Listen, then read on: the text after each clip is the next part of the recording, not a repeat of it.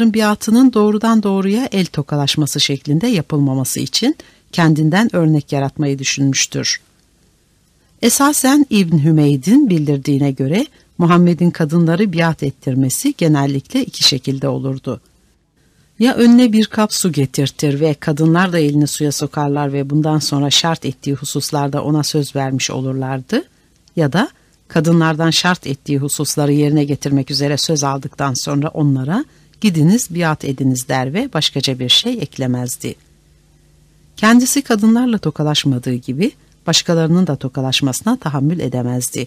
Bundan dolayıdır ki kadınlarla tokalaşanların avuçlarının içine ateş konacağını söylemek suretiyle tokalaşma yasağını yerleştirmiştir.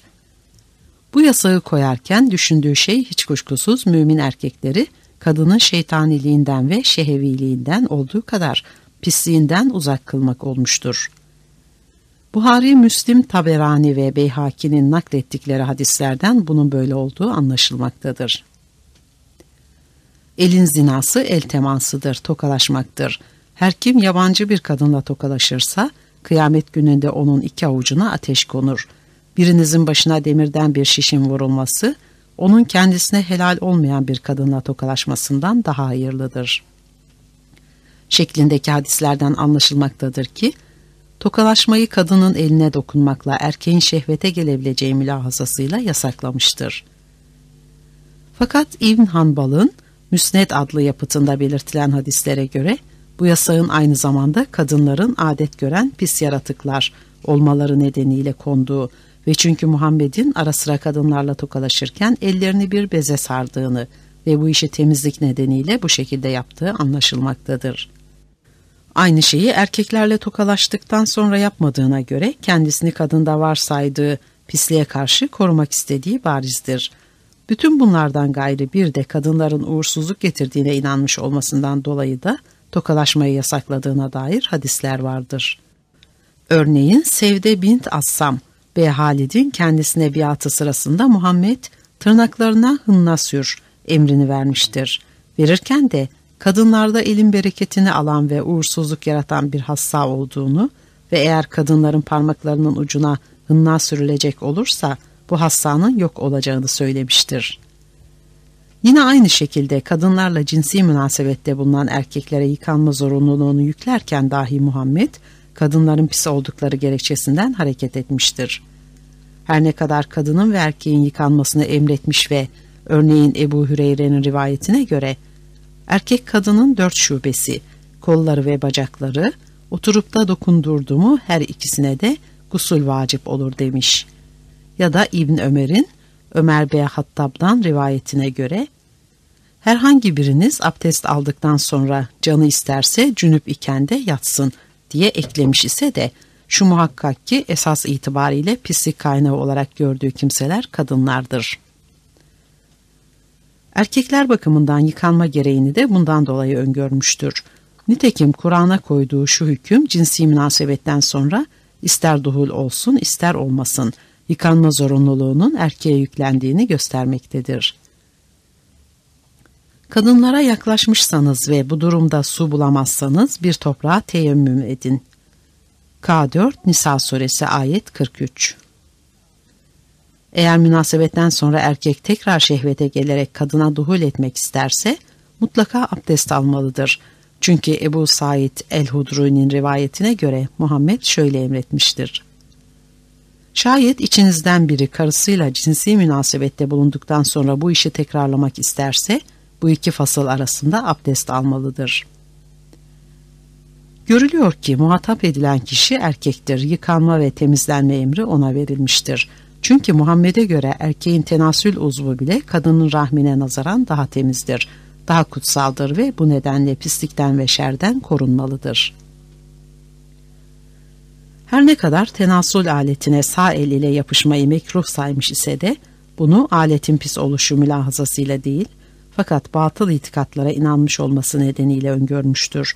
Çünkü her şeyi sağa göre ayarlamak gibi bir inancı vardı. Başka bir deyimle yukarıdaki hadis ile anlatmak istediği şu olmuştur ki, kadın şerden ibarettir ve bu nedenle Müslüman erkek kendisini ve özellikle tenasül uzvunu bu şerden korumalıdır. korumak için de cinsi münasebetten sonra yıkanmalıdır ve bu işi kadına duhul etmemiş ya da menisini getirmemiş olsa dahi yapmalıdır. Zira Buhari'nin Zeyd bin Halid'den rivayet ettiği hadise göre mücamiatta bulunan erkek menisi nazil olmamış olsa dahi namaz için abdest aldığı şekilde bacaklarının arasını yıkamalıdır. Öte yandan Ebu Hüreyre'nin rivayet ettiği başka bir hadise göre eğer koca karısının üstüne yatıp ona sarılacak olursa duhul etmese dahi kalkıp yıkanmalıdır. Esasen Muhammed'in bizzat yaptığı da hep böyle olmuştur. Nitekim Ayşe'nin bildirdiği şudur. Tanrı elçisi benimle yatıp da cünüp olduğu zamanlar yıkanır, sonra bana sarılıp ısınırdı. Görülüyor ki bir kadınla sevişmek üzere yatağa giren erkeğin sadece karısına sarılması halinde dahi yıkanması, yıkandıktan sonra yeniden sarılacak olursa tekrar kalkıp yıkanması ve böylece oyalanması uygun bulunmuştur. Kadınların hayızlı olmalarının bir diğer olumsuz yönü de cenazeyi takip konusunda kendisini belli eder. Öyle anlaşılmaktadır ki hayızlı oldukları zaman pis koku neşrettikleri için Muhammed böyle bir yasaya gerek görmüştür. Bu vesileyle belirtmek gerekir ki kadınların adet görmeleri ayda bir olan şeydir ve esasen belli bir yaştan sonra da hayızdan kesilmeleri tabiat kanunudur. Bu itibarla eğer hayızlı iken pis koku çıkarıyorlarsa bu takdirde cenaze takibinden yasaklanmaları bu durumlara ve günlere hasredilmek gerekirdi ya da sadece kadınlar hayızlı oldukları zaman cenaze takip edemezler şeklinde bir yasak söz konusu olmalıydı. Çünkü bir aylık bir süre içerisinde bir haftayı geçmeyen bir hayızlık durumu yüzünden bütün kadınları cenaze takibinden men etmenin mantıki bir yönü yoktur. Öte yandan eğer kadınları sırf pis koku çıkarırlar diye hayızlıyken böyle bir yasağa bağlamak gerekiyor ise bu takdirde pis koku saçan erkekleri de aynı yasağa sokmak uygun olurdu. Fakat şeriat sisteminde mantık uygulamasını bir kenara bırakmak gerektiği için durum şudur ki kadınlar ister hayızlı olsunlar ister olmasınlar cenazenin arkasından gidemezler. Zira Ümmü Atiye'nin rivayetine dayalı bir hadisten öğrenmekteyiz ki Muhammed kadınların cenazeyi takip etmelerini yasaklamıştır. Bundan dolayıdır ki Buhari kadınların hayız iktisali sırasında koku istimallerine dair bir babında cenaze arkasından gitme sorunu vesilesiyle bu yukarıdaki sözleri biz kadınlar cenazeyi takip etmekten nehyolunduk suretinde tahric etmiştir. İsmail'i de bu sözleri biz kadınları Resulullah cenaze takibinden nehyetti şeklinde tahric etmiştir. Her ne kadar bazı bilginler hadisten bu nehyin kimin tarafından vaki olduğu bildirilmemiştir diyerek farklı bir sonuca varmak istemişlerse de genel görüş odur ki kadınların cenaze peşinden gitmeleri mekruhtur. Bazı din bilginleri hayz denilen şeyin necis olmadığını söylerler ve kanıt olarak Muhammed'in karılarından Meymune'nin sözlerini naklederler. Meymune hayızlı iken namaz kıldığını ve fakat yanı başında namaz kılan Muhammed'in elbisesinin bazı yerlerinin kendisine dokunduğunu söylemiştir. İşte onun bu sözlerine dayanarak bu bilginler hayzın necis olmadığı sonucuna varırlar. Sanki bunu yapmakla kadına lütufta bulunuyorlarmış gibi ama öte yandan hayızlı kadının oruç tutmayacağına, namaz kılamayacağına, Kabe'yi tavaf edemeyeceğine vesaire dair hadisleri sıralamaktan geri kalmazlar ve bu suretle çelişmeye düştüklerinin farkına varmazlar. Fakat her ne yaparlarsa yapsınlar şu da bir gerçektir ki Muhammed bütün bu yukarıdaki durumlardan gayrı aybaşı halinin kadınlar için Tanrı tarafından uygun görülmüş bir eza yani bir tür ceza olduğunu açıklamaktan geri kalmamıştır. Kur'an'a koyduğu şu ayet bunun kanıtıdır. Aybaşı hali bir ezadır. K2 Bakara suresi ayet 222 Yukarıdaki açıklamadan anlaşılmaktadır ki Muhammed kadını hayızlı yaratılmıştır diye dinen dun eksik saymış, hayızlıyken oruç tutmaktan, namaz kılmaktan, mescide adım atmaktan, Kabe'yi tavaftan, cenazeyi takip etmekten vesaire yasaklamıştır. Her ne kadar bu yasaklamalardan bazılarına sebep olarak kadındaki şeytaniliği ya da şehvet tahrik edici niteliği göstermiş ise de genel olarak kadının pis olduğunu buna ek bir bahane kılmaktan geri kalmamıştır. Hayızlı kadınları mescide sokmaması, namazgahtan dahi uzak tutması ya da yukarıda sıraladığımız diğer yasaklara muhatap tutması bundandır. Ne var ki hayızlı olmaları nedeniyle kadınlara bütün bu yasakları ve ezaları reva görmüş olmasına ve üstelik de onların bu durumları vesilesiyle erkekleri uyarmak üzere Kur'an'a aybaşı halindeyken kadınlardan el çekin, temizlenmelerine kadar onlara yanaşmayın. K2 Bakara suresi ayet 222 şeklinde ayet koymasına rağmen Muhammed hayızlı kadının memelerine yapışmayı, tenini tenine dokundurmayı ya da aynı yorgan altına girip koyun koyuna yatmayı ya da hatta başını koynuna dayayıp Kur'an okumayı mekruh, haram saymamıştır. Gerçekten de Ayşe'nin rivayeti şöyledir.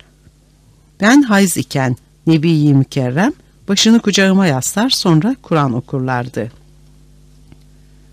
Kur'an okumayı kutsal nitelikte bir iş bildiğine göre bir yandan hayızlı kadını pis koku neşrediyor diye cenaze takibinden ya da diğer işlerden yasaklarken öte yandan böylesine kutsal nitelikteki bir iş sırasında onu kullanmasındaki mantığı anlamak kolay değildir. Yine en sağlam kaynaklardan öğrendiğimize göre Muhammed her ne kadar duhul yoluna gitmemekle beraber hayızlı kadının koyununa girip sevişmekten ya da beline bir futa takıp memelerine yönelmekten pek hoşlanırmış. Ayşe şöyle demiştir.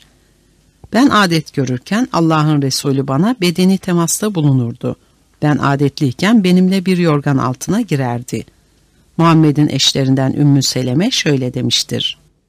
Nebiye Ekrem ile bir abaya bürünerek yatıyorduk. Derken adetimi gördüm. Yavaşçacık sıvışıp hayza mahsus elbisemi giydim.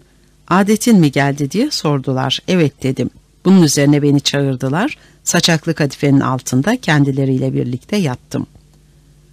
Cümeyb Ümeyr'in rivayetine dayalı bir hadis ise şöyledir.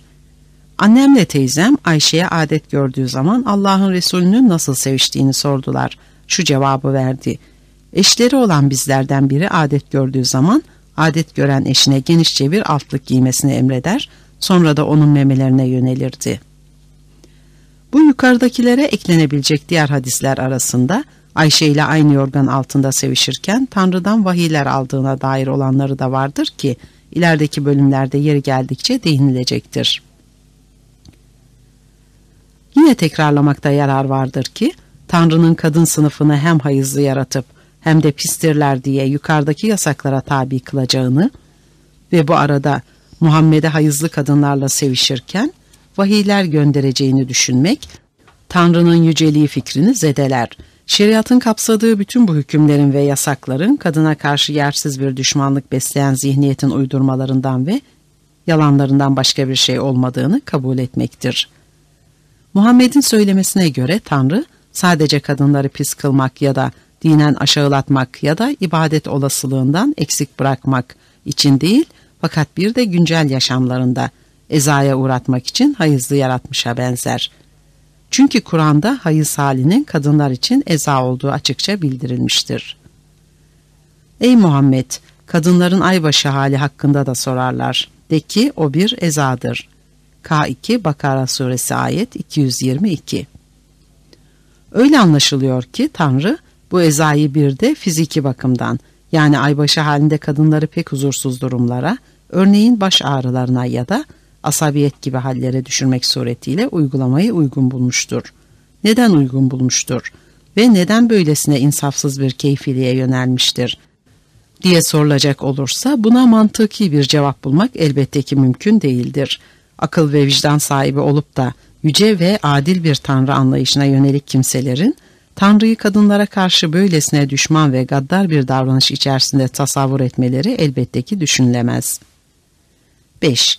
Şeriata göre kadın sınıfı köpek, eşek, at, deve, domuz, karga ve benzeri hayvanlarla eşdeğerde olup kadınların en iyisi alaca kargaya en yararlısı da koyuna denk sayılır.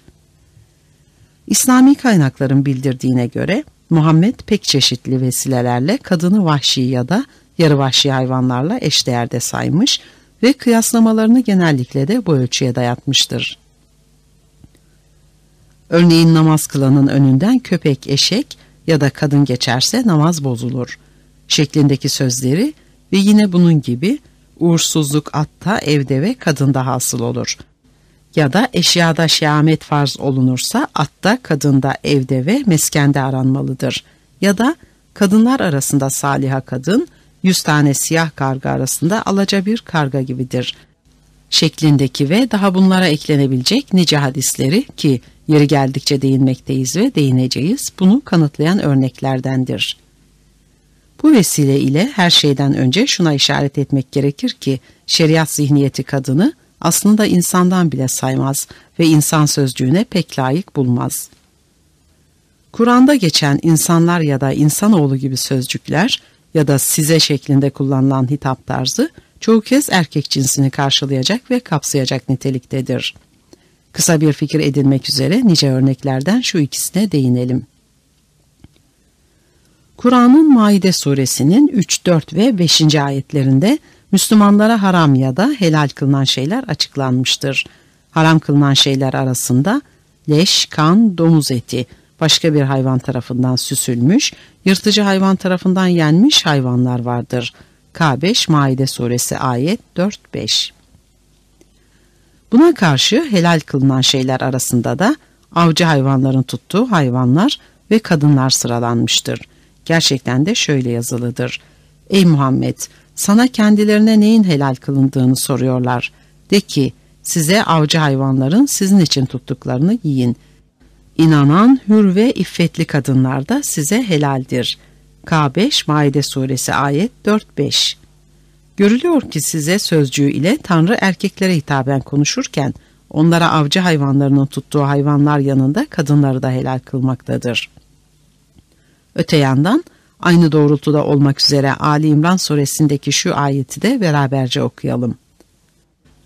Kadınlara, oğullara, kantar kantar altın ve gümüşe, güzel cins nişanlı atlara ve develer ve hayvanlara ve ekinlere karşı insanların aşırı arzusu, sevgisi vardır. Ve bu arzu, sevgi, insanlar için bezetilmiş bir arzudur, sevgidir. Fakat bunlar dünya yaşayışına ait birer metadan, geçimlikten ibarettir. K3 Ali İmran Suresi ayet 14 Görülüyor ki burada insanlar sözcüğü adeta kadınları hiç hesaba katmaksızın ve özellikle erkekler anlamına alınmış olup kadınlar tıpkı atlar ve develer ve genellikle hayvanlar sırasında olmak üzere dünya yaşamlarının nimeti ve bereket sayılmışlardır. Zira insanlara güzel gösterilen şeyler nişanlı atlara ve develere ve kadınlara karşı bezetilmiş istektir ve bütün bunlar dünya yaşamlarına ait birer metadan ibaret şeylerdir. Söylemeye gerek yoktur ki bezetilmiş arzu, sevgi denilen şey ihtiyaçtan doğma bir istektir. Çünkü ata karşı ya da deveye, koyuna vesaire karşı beslenen istek, bunların etine, sütüne, derisine, yününe vesaire karşı beslenen istekten başka bir şey değildir.'' Ve çünkü bunlar dünya yaşayışına ait birer metadır. İşte bunun gibi kadına karşı da şeriat erkeğin şehvet gailesini giderme ve hizmetlerini görme ihtiyacından doğma bir istek öğesini öngörmüştür ki ilerideki bölümlerde yeri geldikçe tekrar ele alacağız. Fakat şimdilik şunu tekrarlayalım ki yukarıdaki ayette kadın tıpkı at, deve ya da benzeri hayvanlar gibi meta, matah sayılmıştır. Zira ayette aynen şöyle denilmektedir. Bunlar yani kadın, at, deve, dünya yaşayışına ait birer metadan ibarettir. Yine Muhammed'in bildirdiğine göre Tanrı mümin erkek kullarına bu vaatler yanında bir de cennetlerdeki güzel kızları hazırlamıştır. Zira aynı surenin yukarıdaki ayetinin hemen ardından şu gelmektedir. Ey Muhammed de ki, bundan daha iyisini sizlere haber vereyim mi?'' Allah'a karşı gelmekten sakınanlara Rablerinin katında tertemiz eşler vardır. K3 Ali İmran Suresi ayet 15 Hemen belirtelim ki bu ayetteki eşler sözcüğü ileride ayrıca açıklayacağımız gibi huriler, ceylan gözlü ve memeleri yeni sertleşmiş dilberler, henüz erkek eli değmemiş güzel bakireler karşılığıdır. Sizlere sözcüğü ise bir önceki ayetteki insanlara deyimine ki erkekler anlamındadır. Atfen burada yer almıştır. Kur'an'a koyduğu bu hükümler doğrultusunda olmak üzere Muhammed bu sözcüğü genellikle erkekler için ve erkeklere hitap şekli olarak kullanmıştır. Örneğin, Kadınlar insanın karşısına şeytan gibi çıkarlar. Bir kadını görüp heves ettiğiniz vakit hemen kendi ailenize yani kadınlarınıza müracaat edin. Derken yaptığı budur. Zira burada da muhatabı sadece erkeklerdir ve onları insan ve kadınları da şeytan diye tanımlarken kendinden saydığı erkek sınıfını büyük tehlikeye karşı uyarmaktadır. Tıpkı Muhammed gibi diğerleri de bu geleneği sürdürmüşlerdir. Örneğin Hülafe-i Raşid'inden Ömer bu şekilde konuşur ve insan ailesine karşı çocuk gibi, harice karşı da erkek gibi olmalıdır derdi. Derken de insan sözcüğünü erkekler karşılığı kullanırdı. Ömer'in bu sözlerini nakleden Gazali, Lokman da aynı sözü söylemiş ve aynı tavsiyede bulunmuştur diye ekler ve bizzat kendisi gibi bu düşüncenin temsilciliğini yapardı. Örneğin İhya-u Ulumid, Din adlı kitabında evliliğin temel esaslarını Kur'an'a göre açıklarken insanoğlu sözcüğü ile erkekleri göz önünde tutmuştur. Evliliğin yararları başlığı altında yazarken şöyle der. Evlenmekteki dördüncü fayda evi süpürmek, kapları temizlemek, yatak sermek, yemek pişirmek gibi ev işlerinden kurtulmaktır. İnsanoğlunun şehvet hissi olmasa da ev işleriyle uğraşması çok zordur. Çünkü bu gibi işler zamanın çoğunu alır. İlim, amel ve benzeri işlerine mani olur. İyi bir kadın erkeğin şehvi hissini tatmin ve ev işlerini tedbir etmekle onu yani kocasını huzur içinde hem diğer işlerini hem de Allah'a karşı kulluk ve ibadetini yapabilmesini temin eder. Görülüyor ki insanoğlu olan kişi erkeklerdir. Kadın onun hizmetçisi ve adeta kölesi olan zavallı bir yaratık ya da en azından evdeki eşyadandır. Zaten onu Muhammed en yararlı mefruşat ve döşeme kategorisinden saymıştır. Başka bir deyimle şeriatın anlayışına göre kadın insan şeklinde yaratılmıştır ama erkek gibi insan kertesinde değildir. Tanrı onu evi süpürmek, yemek pişirmek, yatak sermek gibi zaman alıcı ve zahmetli ev işleriyle ve erkeğin şehvetini gidermekle görevli kılmıştır. Bu görevlerini yerine getiren kadın, insanoğlu kertesindeki erkeğin rahatlatmış ve pis işlerden kurtarmış olur ve böylece onu asil işlerle uğraşma olanağına kavuşturur. Bu asil işler arasında ibadetle uğraşmak başta gelir ve erkek bu sayede cennetlere ve oradaki hurilere, ceylan gözlü dilberlere ulaşır.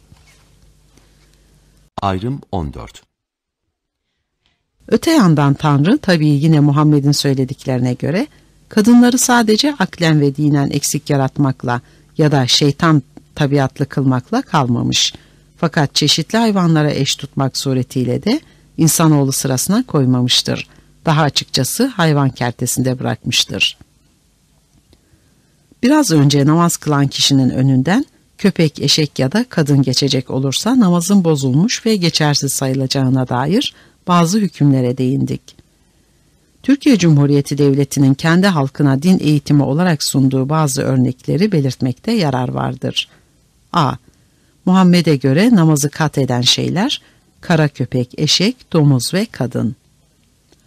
Buhari'nin sahihinde İbni Ömer'in rivayetine dayalı bir hadisten anlaşılmaktadır ki Muhammed namaza duracağı zaman binit devesine aykırı vaziyette bulundurup ona karşı namaz kılarmış. Şayet bu sırada deve kalkacak olursa semeri başka bir tarafa alıp diker ve semerin art kaşına doğru namaz kılmakta devam edermiş. Ondan mülhem olarak diğerleri de çoğu zaman develerini kıble yönüne alarak namaz kılarlarmış. Öyle anlaşılmaktadır ki bu uygulama bir ağacı sütre ittihaz etmeyi ya da temiz bir hayvanı ayakta durur şekilde tutmak şartıyla ona karşı namaza durmayı caiz kılar olmuştur.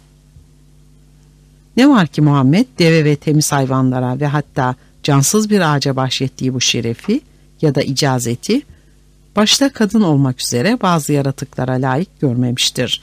Gerçekten de çeşitli vesilelerle namazı kat eden ve geçersiz kılan şeylerle ilgili olarak Tanrı buyruğu şeklinde yerleştirdiği öyle hükümler vardır ki, şaşkınlık yaratıcı olduğu kadar kadının insanlık haysiyetiyle de pek bağdaşır görünmemektedir. Nitekim Enes ya da Ebul Ahvas gibi ya da Hasan-ı Basri ya da İbni Abbas ya da Ahmet İbni Hanbel ya da benzeri diğer temel kaynaklara dayalı hadislere göre namazı bozan şeylerin başında köpek, eşek ve kadın gelmektedir. Kıble-i musalliden kelp, köpek, himar, eşek ve kadın geçerse bunların namazı kat ettikleri belirtilmiştir. İkrime'nin rivayetine dayalı bir başka hadise göre Muhammed köpek, eşek, hınzır kadın, Yahudi, Nasrani ve Mecusi gibi şeylerin namazı kat edeceğini bildirmiştir. İbn Abbas'ın ve Ahmet İbni Hanbel'in rivayetlerine dayalı hadislerde namaz kılanın önünden kara köpek ya da eşek ya da kadın geçecek olursa namaz kat edilmiş olur diye emredilmiştir. Müslim'in senedi sahih ile Ebu Zer'e atfen rivayet ettiği hadiste şöyle denmiştir. Önünde deve semerinin art kaşı boyunda bir sütresi olmayan kimsenin namazını kadın, eşek bir de kara köpek kat eder. Dikkat edilecek olursa bazı hadislerde köpek ve bazılarında da kara köpek diye yazılmıştır. İslami kaynakların bildirdiği odur ki kara köpek namazı kat eden şeylerden olduğu halde kırmızı köpek böyle değildir. Çünkü Muhammed bunun böyle olduğunu açıklığa kavuşturmuştur. Nitekim Ebu Zer bir gün kendisine kara köpek namazı bozuyor da kırmızı köpek neden bozmuyor diye soran kimseye şu yanıtı vermiştir. Aa kardeşimin oğlu ben de senin sorduğunu peygambere sordum. Kara köpek şeytandır buyurdu. Bundan anlaşılmaktadır ki Muhammed'e göre kadının tıpkı kara köpek gibi namazı kat eden şeyler arasına alınmasının ortak bir nedenidir ki o da şeytan cinsinden sayılmasıdır. Çünkü biraz önce belirttiğimiz gibi Muhammed kadını her daim şeytandan saymıştır. Kara köpeği de aynı kategoriye ithal ettiğine göre şeytan, kara köpek ve kadın aynı değer ölçeğine oturtulmuş olmaktadır. Şu duruma göre kırmızı köpek ki Muhammed'e göre şeytandan değildir ve bu itibarla namazın katledilmesine sebep olmaz. Kadına nazaran daha üst değerde bir hayvandır. Daha önce de değindiğimiz gibi Müslüman kişinin başlıca görevlerinden birisi namazı korumaktır. Özellikle kara köpek, eşek ve kadına karşı korumaktır. Bundan dolayıdır ki Muhammed namaz kılarken sütre dikilmesini ya da duvar, direk, ağaç gibi bir şeye teveccüh edilmesini emretmiştir. Çünkü eğer sütre dikilecek olursa bu takdirde eşek ya da köpek ya da kadın geçse de namazı etkilemez. Bu konuda Ebu Cuhayfe'nin rivayetine dayalı olarak Buhari, Peygamberin Batada önünde bir harbe kısa mızrak dikilmiş olduğu halde öğlen ikindi namazlarını ikişer rekat kıldırdığını ve namaz içindeyken önünden kadın da eşekte geçtiğini bildirmiştir. Başka bir deyimle bütün keramet sütrededir.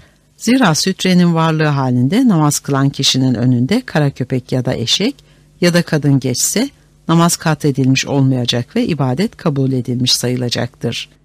Söylemeye gerek yoktur ki haysiyet kırıcı bu tür bir kıyaslama her kadın için üzüntü kaynağıdır. Nitekim Muhammed'in karılarından Ayşe bu yukarıdaki sözlerden haklı olarak alınmış ve bir gün Esvet B. Yezidi Niahiye namazı katleden şeyler nedir diye sormuş ve o da kendisine kadın ve köpektir diye yanıt verince şöyle demiştir. Siz bizleri kelp, köpek ve himar, eşek ile bir mi tutuyorsunuz? Kasem olsun ki, peygamber, öyle halini bilirim ki ben sedirin üzerinde yan yatmış bulunuyordum da peygamber teşrif eder, sedirin ta ortasına müteveccihen namaza dururdu. Ben bir ihtiyaç üzerine kalkmak istediğimde kıblesine karşı gelmekte eza vermeyeyim diye sedirin ayakları tarafından yorganımdan sıyrılıp çıkar giderdim demiştir.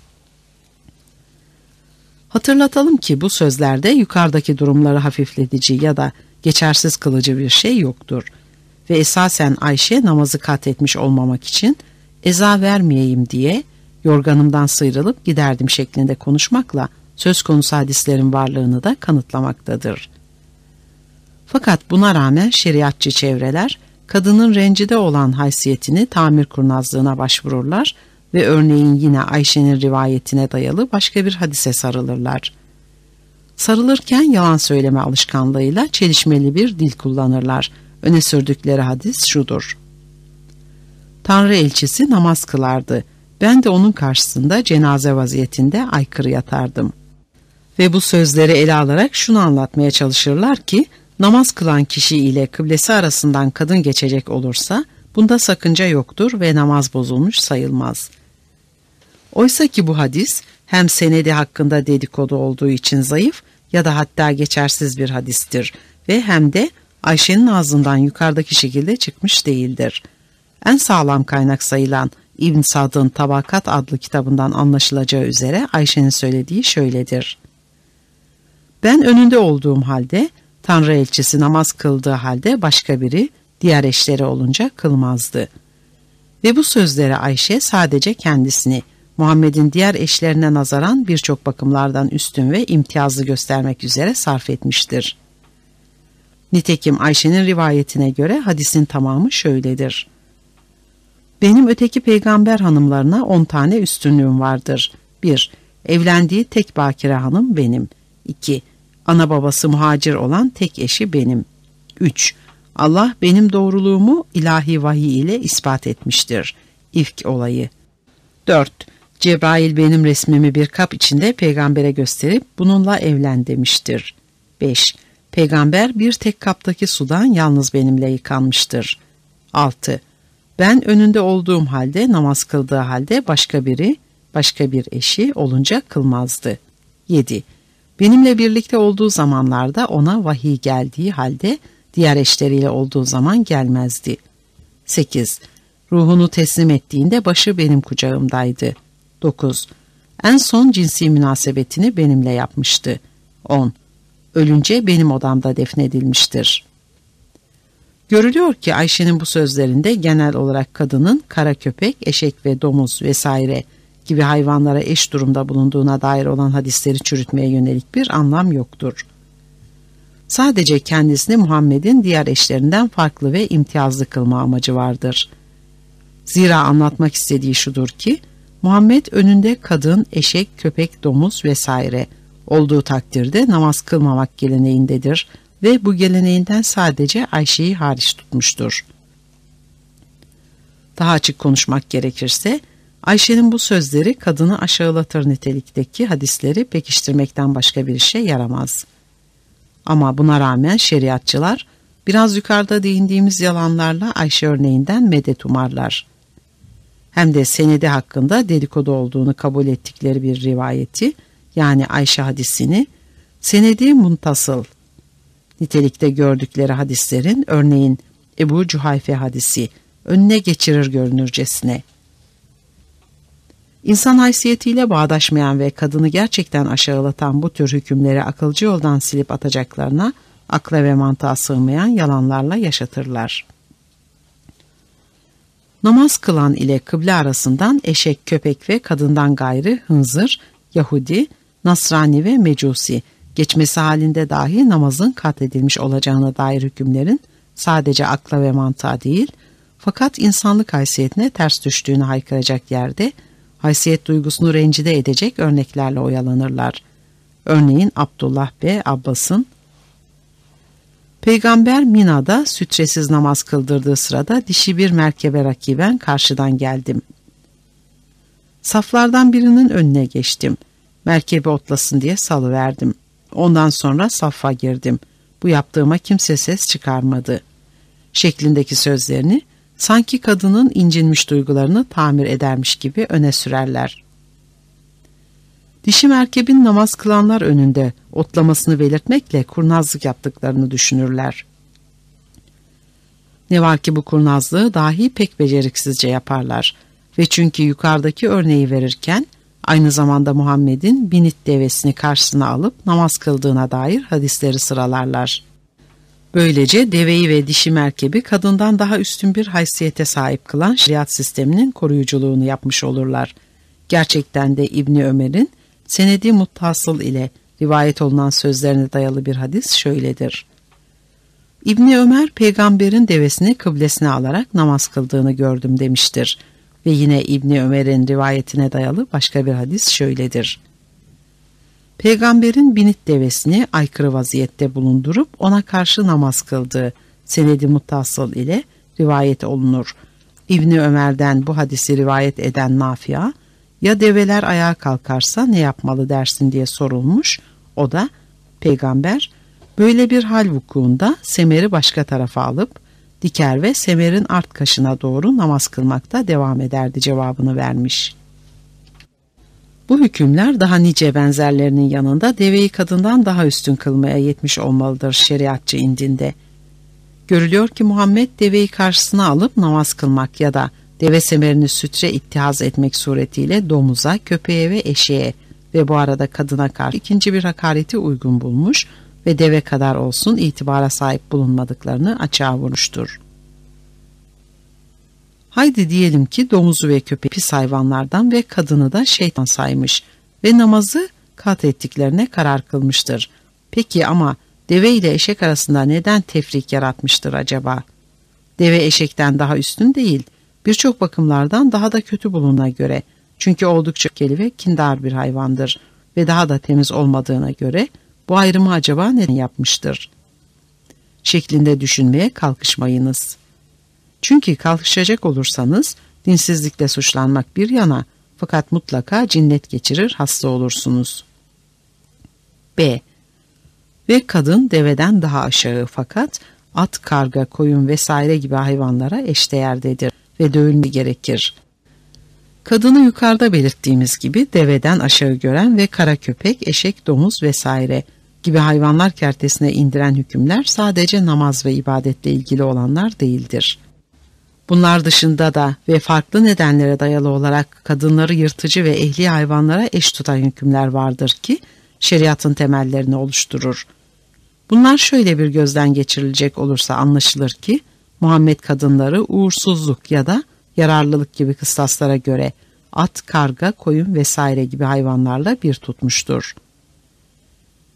Örneğin Müslim'in İbni Ömer'den rivayet ettiği bir hadis emrine göre Muhammed uğursuzluğun genellikle üç şeyde bulunduğunu söylemiştir ki bunlar kadın, ev ve attır.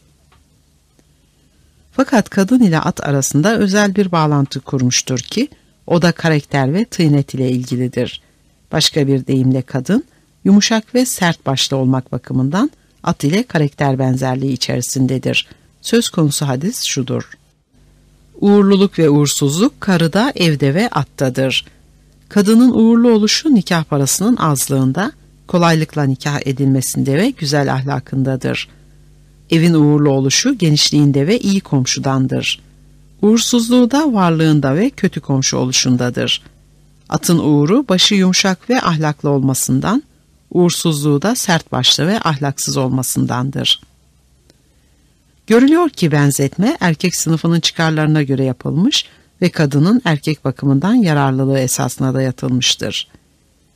Ve işte Muhammed'in bu tanımına bakaraktır ki, Hüccetül İslam Üstadımız Gazali kadın tiplerini on çeşide ayırmış ve her birini karakter itibariyle on hayvana eş kılmıştır. Nasihatül Mülk adlı kitabında bu konuya özel bir yer ayırır ve şöyle der.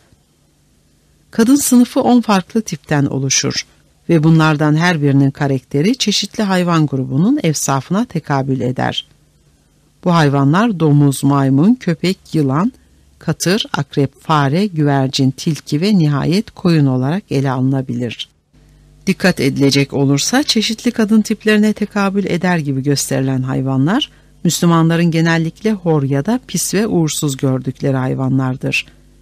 Yılan, akrep, fare vesaire gibi, güvercin ya da koyun gibi hor ve kötü görülmeyenler dahi kadını küçültmeye yarayan yönleriyle ele alınmıştır. Gerçekten de Gazali şöyle der. Karakter itibariyle domuza benzeyen kadınlar oburdurlar. Midelerini doldurmayı çok iyi bilirler. Fakat din, iman, ibadetle oruç tutmakla hiç ilgileri yoktur.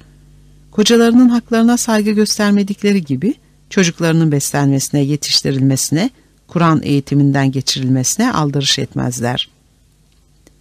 Maymunların karakter ve özelliğine sahip kadınlar renkli giysilere, incilere, yakut ya da altın ve gümüş cinsi mücevherata düşkündürler. Karakterce köpeğe benzeyen kadınlar, kocaları konuşurken sözünü kesip suratına bağıran, hırlayan kadınlardır. Eğer kocaları varlıklı, altın ve gümüş sahibi kimselerse şöyle konuşurlar. Sen benim dünyamsın. Ulu Tanrım bana senin eksikliğini hissettirmesin ve dilerim ki benim canımı seninkinden önce alsın.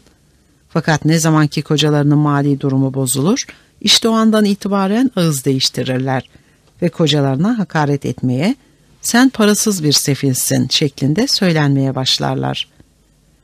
Karakterce katıra benzeyen kadınlar, hiçbir yerde durmak istemeyen inatçı katır gibidirler.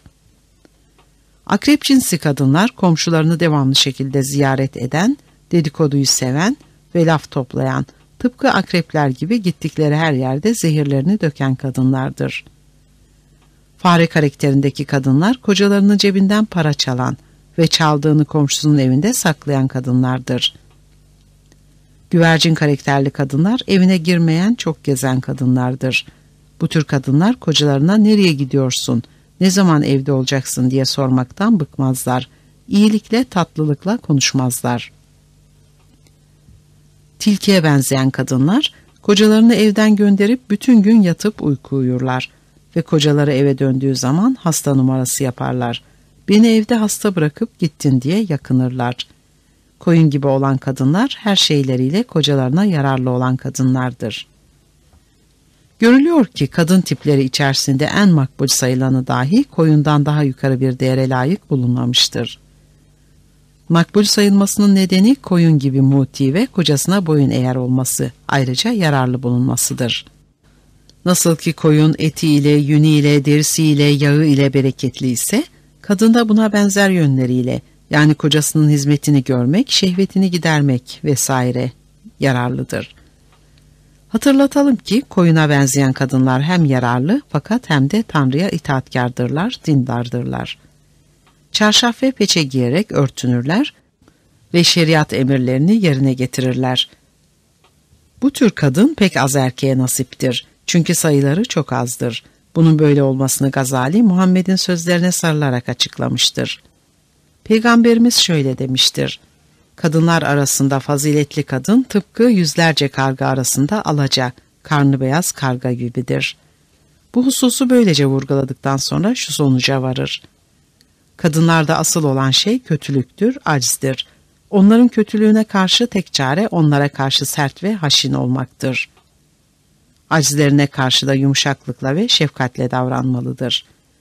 Başka bir deyimle hayvanlara karşı nasıl sert davranmak gerekiyor ise kadınlara da aynını yapmak uygundur. Bu konuda Gazali yine Muhammed'in sözlerine sarılarak kadınların atlarla ortak yönlerine değinir ve şöyle der. Kadının yularını azıcık salarsan süratle senden uzaklaşır. Yuları kuvvetli tutacak olursan bu takdirde ona dilediğin gibi sahip olursun. Söylemek istediği şudur ki, kadına yumuşak davranır ve insan gibi muamele edecek olursan o sana ihanet eder. Öte yandan kadını yine tıpkı hayvanlar gibi yola getirmenin bir diğer yolu vardır ki o da dayaktır. Çünkü Muhammed karakterce hayvanlara eş tuttuğu kadın sınıfına bunu layık görmüştür. Ona göre her koca karısını yola getirebilmek, adam edebilmek ve hizmetinde tutabilmek için bu usule muhtaçtır. Bundan dolayıdır ki erkeklerin kadınlara üstün olduklarına dair Kur'an'a hükümler yerleştirirken bu üstünlüğü fiilen gerçekleştirebilmek üzere dayak atma hakkını düzenleyen hükümler koymayı da ihmal etmemiştir. Örneğin Nisa suresinin 34. ayeti şöyledir. Erkekler kadınlar üzerinde hakimdirler. İyi kadınlar gönülden boyun eğenlerdir. Serkeşlik etmelerinden endişelendiğiniz kadınlara öğüt verin. Yataklarında onları yalnız bırakın. Nihayet dövün. Size itaat ediyorlarsa aleyhlerine yol aramayın. K4 Nisa suresi ayet 34 Tanrı emridir diye öne sürdüğü bu hükmü Muhammed, son nefesini vereceği ana kadar her fırsatta kocalara hatırlatmaktan geri kalmamıştır. Kendisini ölüme sürükleyecek olan hastalığı sırasında veda hacı vesilesiyle son hutbesini verirken dahi onlara şu öğütte bulunmayı ihmal etmemiştir. Ey ahali! Tanrı size karılarınızı, yataktan ayırmayı ve onları dövmeyi helal etmiştir. Dikkat edilecek olursa dayakla ilgili yukarıdaki ayetin güttüğü amaç her şeyden önce kadını itaatkar kılmaktır. İyi kadınların gönülden boyun eğer nitelikte olduklarını hatırlattıktan sonra dayak hatırlatmasını yapmaktadır. Kadının serkeşliği, itaatsizliği, huysuzluğu hallerinde koca onu dayak atarak hizaya getirmelidir. Bakınız Maide suresi ayet 34. Söylemeye gerek yoktur ki serkeşlik, ilgisizlik ve huysuzluk kadınlara özgü bir şey değildir. Çoğu kez erkeklerde de görülen bir şeydir. Ne var ki Muhammed erkeğin serkeşliğinin ya da ilgisizliğinin ve huysuzluğunun ceremesini dahi kadına yükler. Çünkü böyle bir halde kadın kocasıyla anlaşmaya ve onu mutlaka hoşnut etmeye çalışmalıdır. Nitekim Kur'an'a koyduğu şu ayet bunun kanıtıdır. Eğer kadın kocasının serkeşliğinden veya aldırışsızlığından endişe ederse, aralarında anlaşmaya çalışmalarında kendilerine bir engel yoktur. K4 Nisa suresi ayet 128 Ayrım 15 Ve bunu ne için koymuştur bilir misiniz? Sırf kendi çıkarları için. Daha doğrusu eşi Sevde'nin cinsi münasebet sırasını Ayşe'ye devretmesini sağlamak için. Nitekim İbn Sad'ın Ayşe'ye muhteni bir senetle Vakidi'den rivayetine göre Ayşe şöyle demiştir. Sevde çok yaşlıydı. Nöbetini bana hibe etmişti. Resul-i Ekrem'i memnun etmek istiyordu. Bunun üzerine eğer bir kadın kocasının yanına yaklaşmamasından yahut yüz çevirmesinden korkarsa, bu kadının kocasıyla aralarında bir barış yolu bulup geçimlerini düzeltmelerinde bir beis yoktur ayeti indi. Hemen belirtelim ki, Sevde'nin davranışı öyle kendiliğinden olan ve sırf Muhammed'i memnun etmek için girişilen bir davranış değildi.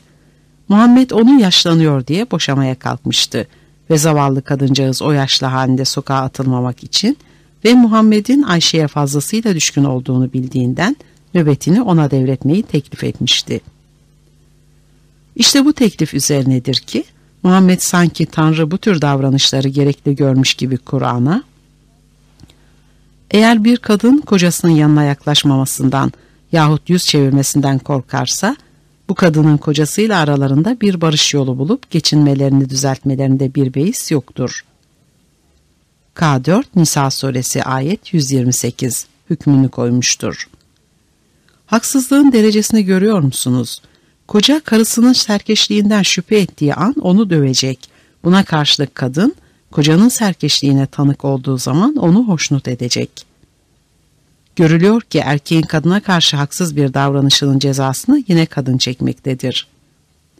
Söylemeye gerek yoktur ki erkek her zaman için serkeşliğin ve huysuzluğun kadından geldiğini bahane ederek kendi üstünlüğünün avantajlarından yararlanabilir.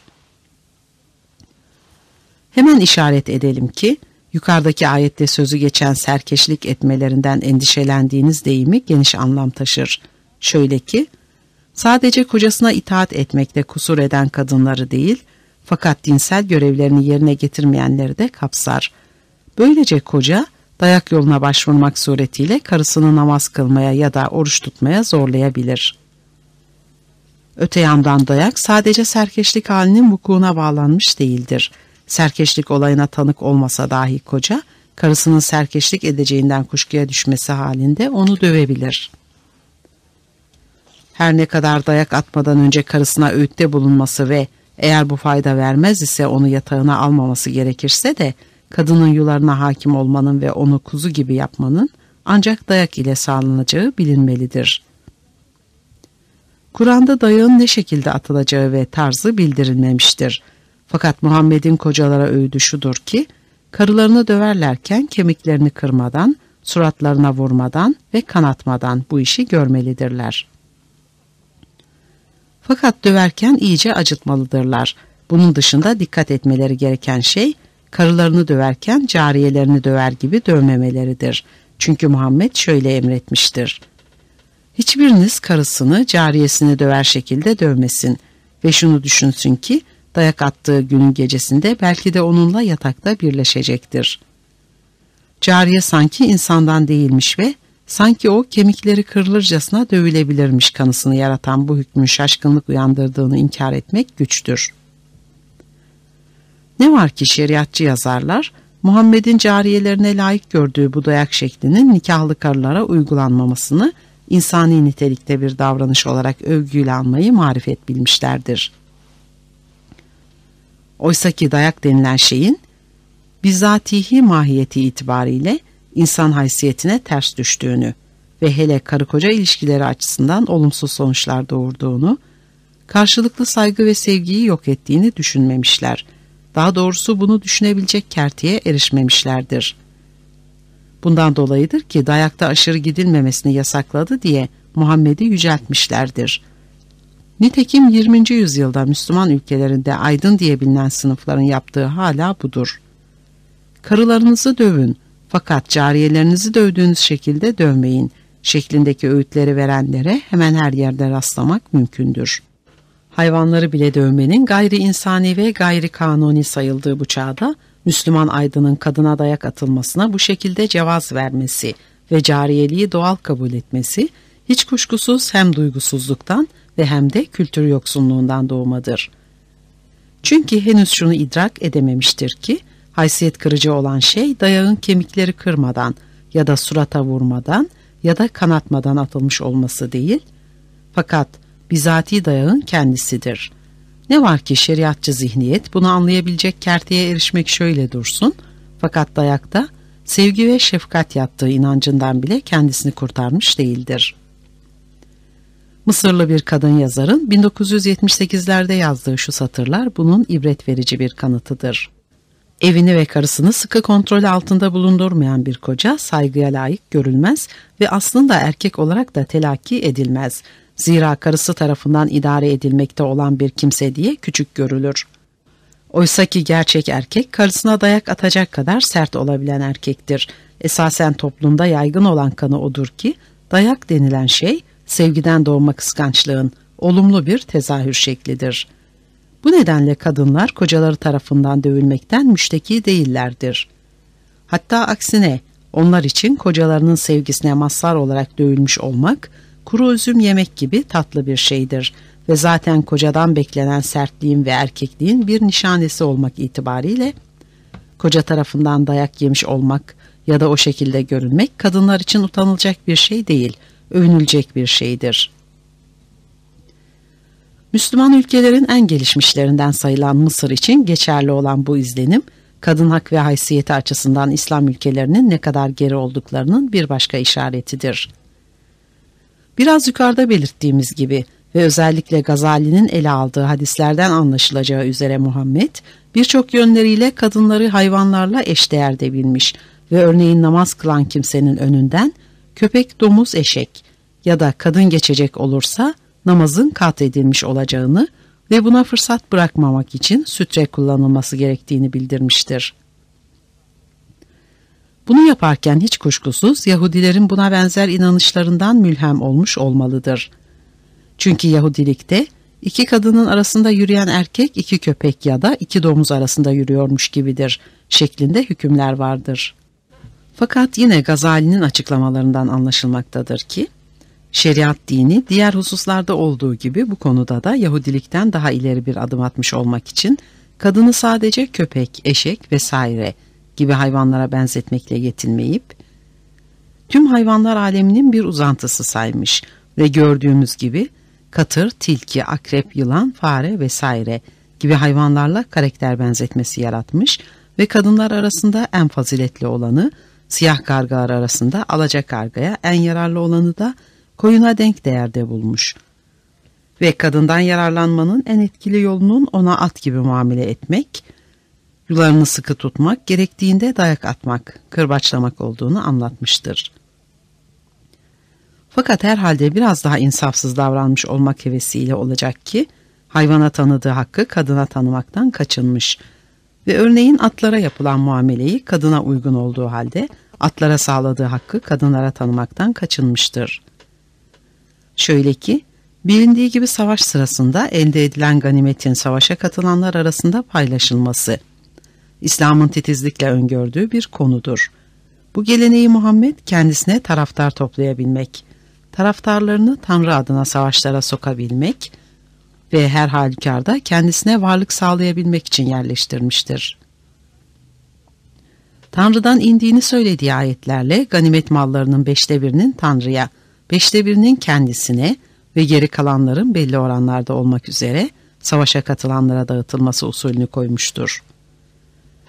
Bazı hallerde kendi ailesi etrafı ve kızlarından bazılarını da bu paylaşmadan yararlandırırken savaşsız elde edilen şeyleri de başkalarıyla paylaşmayıp sadece kendisine mal etmeyi yine Tanrı'nın emirlerinden saymıştır. Kur'an ve hadis emirleriyle inceden inceye esasa bağlanan bu ganimet paylaşımı İslam hukukçuları tarafından yüzyıllar boyunca işlenmiştir. Hanefi mezhebinin tanınmışlarından olan Şeybani Kitabul Asl adlı yapıtında bu hususları uzun uzun açıklar.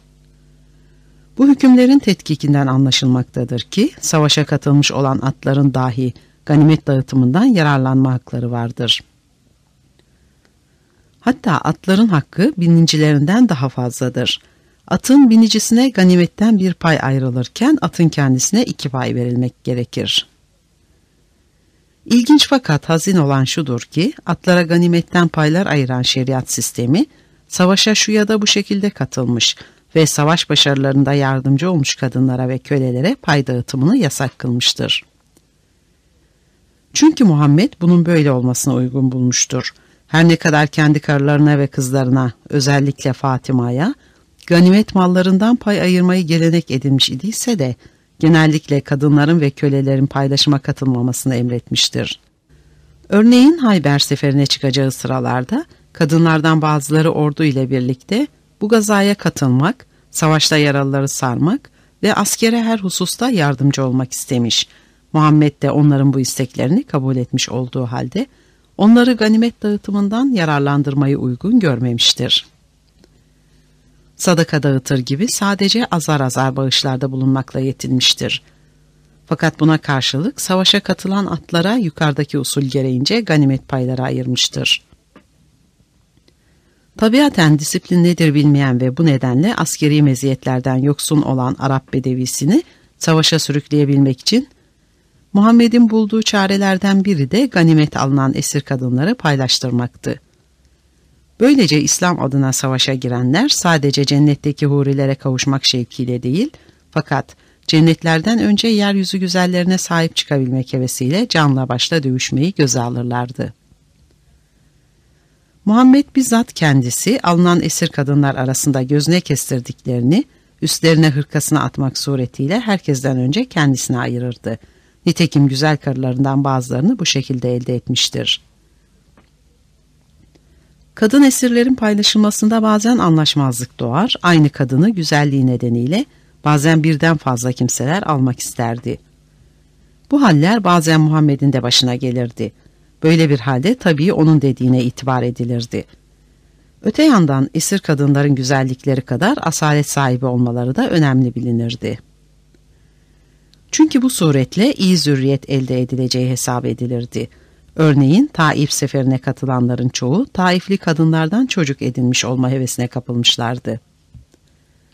Çünkü Taifli kadınların çocuklarının akıllı doğacağına inanmışlardı. Bütün bunlar göstermektedir ki kadın barış zamanında olduğu gibi savaş zamanında da tıpkı atlar, develer ve benzeri hayvanlar ya da mallar gibi erkeğin ihtiyaçlarını, zevkini karşılamaya ve mutluluğunu yaratmaya yararlı bir şey niteliğinde sayılmıştır. Yukarıya aldığımız hükümler İslam'ın kadını hor ve aşağı görme siyasetini nerelere kadar götürebildiği hususunda kısa bir fikir vermeye yeterlidir. Bu esaslar yüzyıllar içerisinde halk dilinde atasözleri şeklinde yer etmiştir. Bir Arap yazar Muhammed bin Şenes bunları iki cilt halinde yayınlamıştır.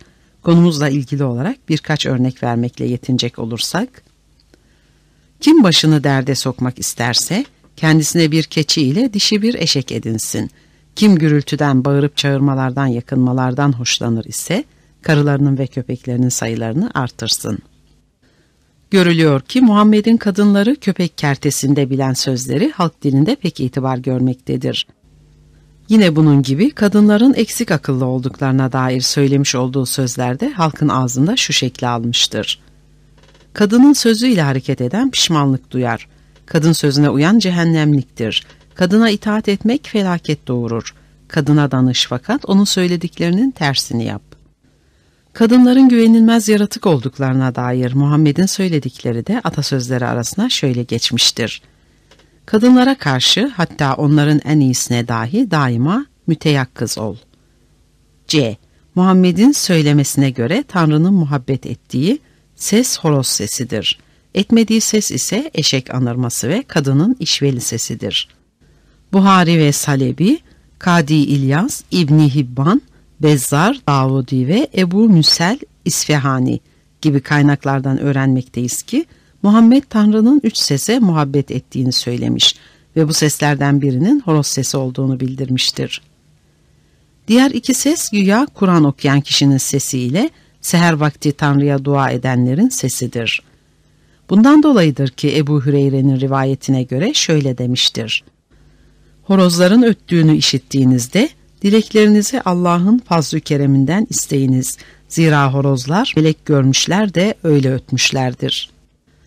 Yine aynı kaynaklardan öğrenmekteyiz ki horoz sesini böylesine seven Tanrı merkep sesinden hiç hoşlanmamaktadır. Hoşlanmamasının sebebi de merkebin şeytan gördüğü zaman anırdığını bilmesindendir. Çünkü Ebu Hüreyre'nin rivayetine göre Muhammed şöyle demiştir. Merkebin anırmasını işittiğinizde şeytanın şerrinden Allah'a sığınınız ve eûzü billahimine şeytanirracim deyiniz. Çünkü merkep şeytan görmüş de öyle anırmıştır. Bir başka kaynağın bildirdiğine göre şunu eklemiştir.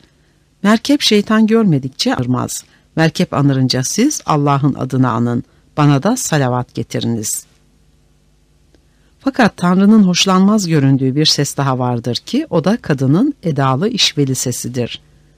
Şarkı söylerken çıkardığı sestir.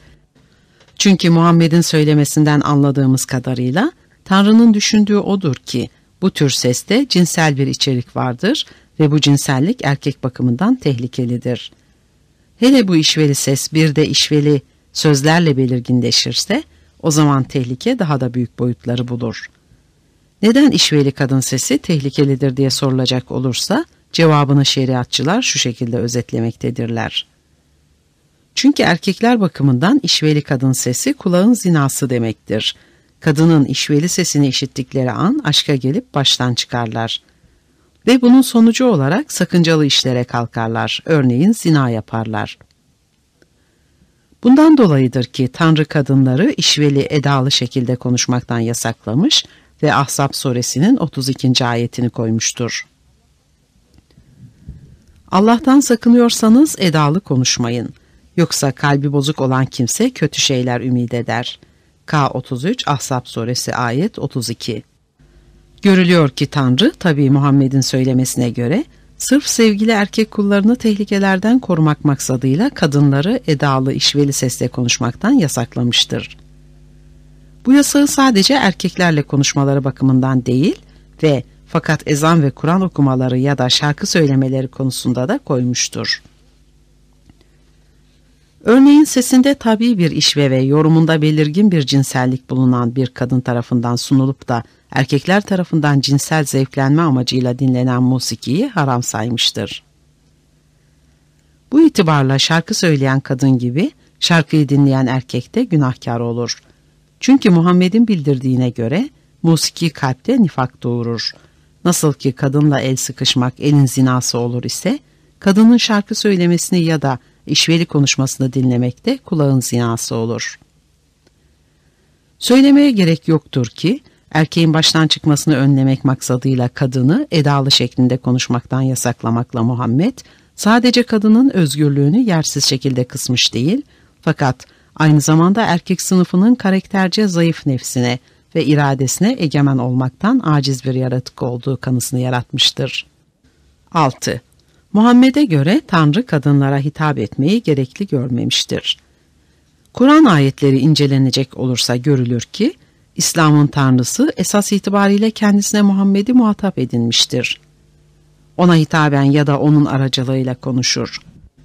Bu arada ara sıra kullarına seslenmek istediğinde Muhammed'in ağzıyla erkeklere hitap eder. Kadın sınıfına hitap etmeyi zül bilir. Bir iki örnek vermek gerekirse Kur'an'da Tanrı'nın özellikle Muhammed'e hitap ettiğini gösteren sayısız hükümler yer almıştır. Ey Muhammed! Onlar sana indirilen kitaba da senden önce indirilenlere de inanırlar. K2 Bakara suresi ayet 4 Andolsun ki ey Muhammed de ki ben ancak sizi vahiy ile uyarıyorum. K21 Enbiya suresi ayet 41-5 Ey Muhammed de ki size tek bir öğüdüm vardır. K34 Sebe suresi ayet 46 şeklindeki ve daha nice benzeri ayetlerle Tanrı kullarına emirler vermektedir. Yine Muhammed'in aracılığıyla Tanrı kendi kendisini doğrular ve inanmayanlara korku ve dehşet saçar. Ey Muhammed de ki Allah doğru söyledi, doğruya meyleden İbrahim'in dinine uyun, puta tapanlardan değildi. K3 Ali İmran suresi ayet 95 Ey Muhammed de ki, Ey kendilerine karşı tutumsuz davranan kullarım, Rabbinize yönelin. Azap size gelmeden önce ona teslim olun. K39 Zümer Suresi ayet 53-54 Ey Muhammed, kıyamet gününün kendilerine ansızın gelmesini mi bekliyorlar? K47 Muhammed Suresi ayet 16-17 Bu arada Tanrı Muhammed'i övmek ve yüceltmek için de yine onun ağzıyla konuşur. Ey Muhammed, de ki, Allah'ı seviyorsanız bana uyun. Allah da sizi sevsin ve günahlarınızı bağışlasın. De ki, Allah'a ve peygambere itaat edin. Yüz çevirirlerse bilsinler ki Allah inkar edenleri sevmez. K3 Ali İmran Suresi ayet 31-32 Fakat Tanrı'nın bir de kulları arasında erkek kullarına hitap ettiği görülür. Her ne kadar erkek ve dişiyi çift çift yarattığını söylemiş. K53 Necm Suresi ayet 45-46 ve ara sıra inanmış erkek ve kadınlar deyimine yer vermiş olsa da örneğin 57 Hadid Suresi ayet 12. Esas itibariyle erkek sınıfının inanmışlarına hitap tenezzülünde bulunmuştur. Nimetlerini onlara gönderdiğini ve Kur'an'ı onlar için indirdiğini ihsas etmiştir. Daha açık söylemek gerekirse Tanrı'yı bu şekilde konuşur gösteren Muhammed'dir. Konuştururken de ona ey inananlar ya da sizler ya da içinizden biri ya da ey ümmetim şeklinde sözcükler kullandırarak sadece erkekleri kendisine muhatap duruma sokan ve kadın sınıfını bu hitaplardan ve imtiyazlardan uzak kılan odur. Yani bizzat Muhammed'dir. Çünkü aksi takdirde Tanrı'yı düşman kabul etmek gerekir ki böyle bir düşünce Tanrı'nın yüceliği fikriyle çatışır. Gerçekten de Kur'an'da ey inananlar size iman sahibi kadınlar geldi mi onları sınayın artık. Onları kendinize nikahlamanızda vebal yoktur size. K60 Müntehine Suresi ayet 10 Ey inananlar! inanan kadınları boşadığınızda K33 Ahzab Suresi ayet 49 İçinizden kendileriyle huzura kavuşacağınız eşler, kadınlar yaratıp aranızda rahmet var etmesi, onun varlığının belgelerindendir. K30 Rum Suresi ayet 21 şeklinde erkeklere hitaben pek çok ayetler vardır. Fakat Tanrı'nın kadınlara bu şekilde hitap ettiği görülmez. Pek nadiren kadınlara hitap ediyor olduğu haller ya da peygamber eşlerini araya koyup onların özgürlüklerini kısıtlamış ve örneğin ey peygamber eşleri örtünün. Ayrım 16 Erkeklerle konuşurken edalı bir sesle konuşmayın. K33 Ahzab suresi ayet 32 şeklinde hükümler koymuş. Ya tüm olarak kadın sınıfını azarlamak, aşağılamak üzere erkek kullarını sözcü kılmış ve örneğin Yusuf'u siz kadınların düzeni büyüktür. K12 Yusuf suresi ayet 28-29 diye konuşturmuş ya da korku satmak üzere Ey kadınlar Allah'tan sakının K33 Ahzab suresi ayet 55 diye şiddet saçmıştır. Ve ne ilginçtir ki Muhammed'in tanımladığı Tanrı daha insan neslini yarattığı ilk anlardan itibaren hep erkek kullarına hitap etmeyi gelenek edinmiş ve kadını kendisine muhatap kılmayı kibirine yedirememiştir. Nitekim Kur'an'ın Adem ve Havva ile ilgili ayetlerinde Tanrı'nın hep Adem'e hitaben konuştuğu, hep ona iltifatlar yağdırıp imtiyazlar bağışladığı görülür. Örneğin Bakara suresinde Ey Adem sen ve eşin cennette kal. K2 Bakara suresi ayet 35 diye yazılıdır. Yani güzel müjde sadece Adem'e bildirilmiştir. Yine bu sureden anlaşılmaktadır ki Her şeyin adını sadece Adem'e öğretmiş ve bu adları meleklere bildirmesini sadece ondan istemiştir. K2 Bakara suresi ayet 31-34 Hatta bununla da yetinmemiş, başta melekler olmak üzere tüm varlıkların Adem'e secde etmelerini emretmiştir. K2 Bakara suresi ayet 34 Bütün meleklerin bu emre riayet edip iblisin büyüklük taslayarak secde etmekten kaçınması üzerine de iblisi azarlamış ve cehennem ateşiyle yıldırdıktan sonra K7 Araf suresi ayet 7-18 Adem'i uyarmak üzere ey Adem doğrusu bu iblis senin ve eşinin düşmanıdır diye konuşmuştur. K20 Taha suresi ayet 117-119 Adem'e layık gördüğü bu hitaplardan ve bu uyarlamalardan hiçbirini Havva'ya yapmamıştır.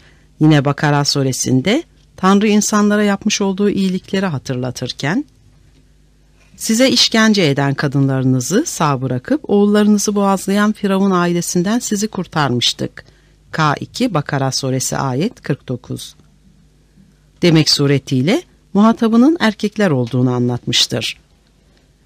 Erkeklere hitap eder şekilde davranmasının bir nedeni de muhtemelen onlara sağladığı imtiyazları açığa vurmak ve kadınları onların hizmetine ve sömürüsüne terk ettiğini anlatmak olmalıdır. Bugün size temiz kadınlar helal kılındı. K5 Maide suresi ayet 5 Kadınlara evlenme teklif etmenizde sorumluluk yoktur. K2 Bakara suresi ayet 235 Ey inananlar! Size iman sahibi kadınlar geldi mi onları sınayın. K60 Müntehine suresi ayet 10 Hoşunuza giden başka kadınlarla 2, 3 ve 4'e kadar evlenebilirsiniz. K4 Nisa suresi ayet 4 Mümin kadınlarla evlenmeye güç yetiremeyen kimse ellerindeki mümin cariyelerden alsın.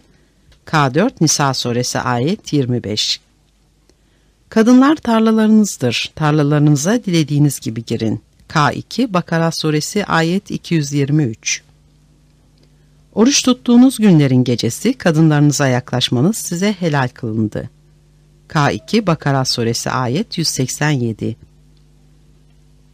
Bir eşin yerine bir başka eşi almak isterseniz K4 Nisa suresi ayet 20 Ey inananlar! Namaza kalktığınızda yüzlerinizi, ayaklarınızı yıkayın.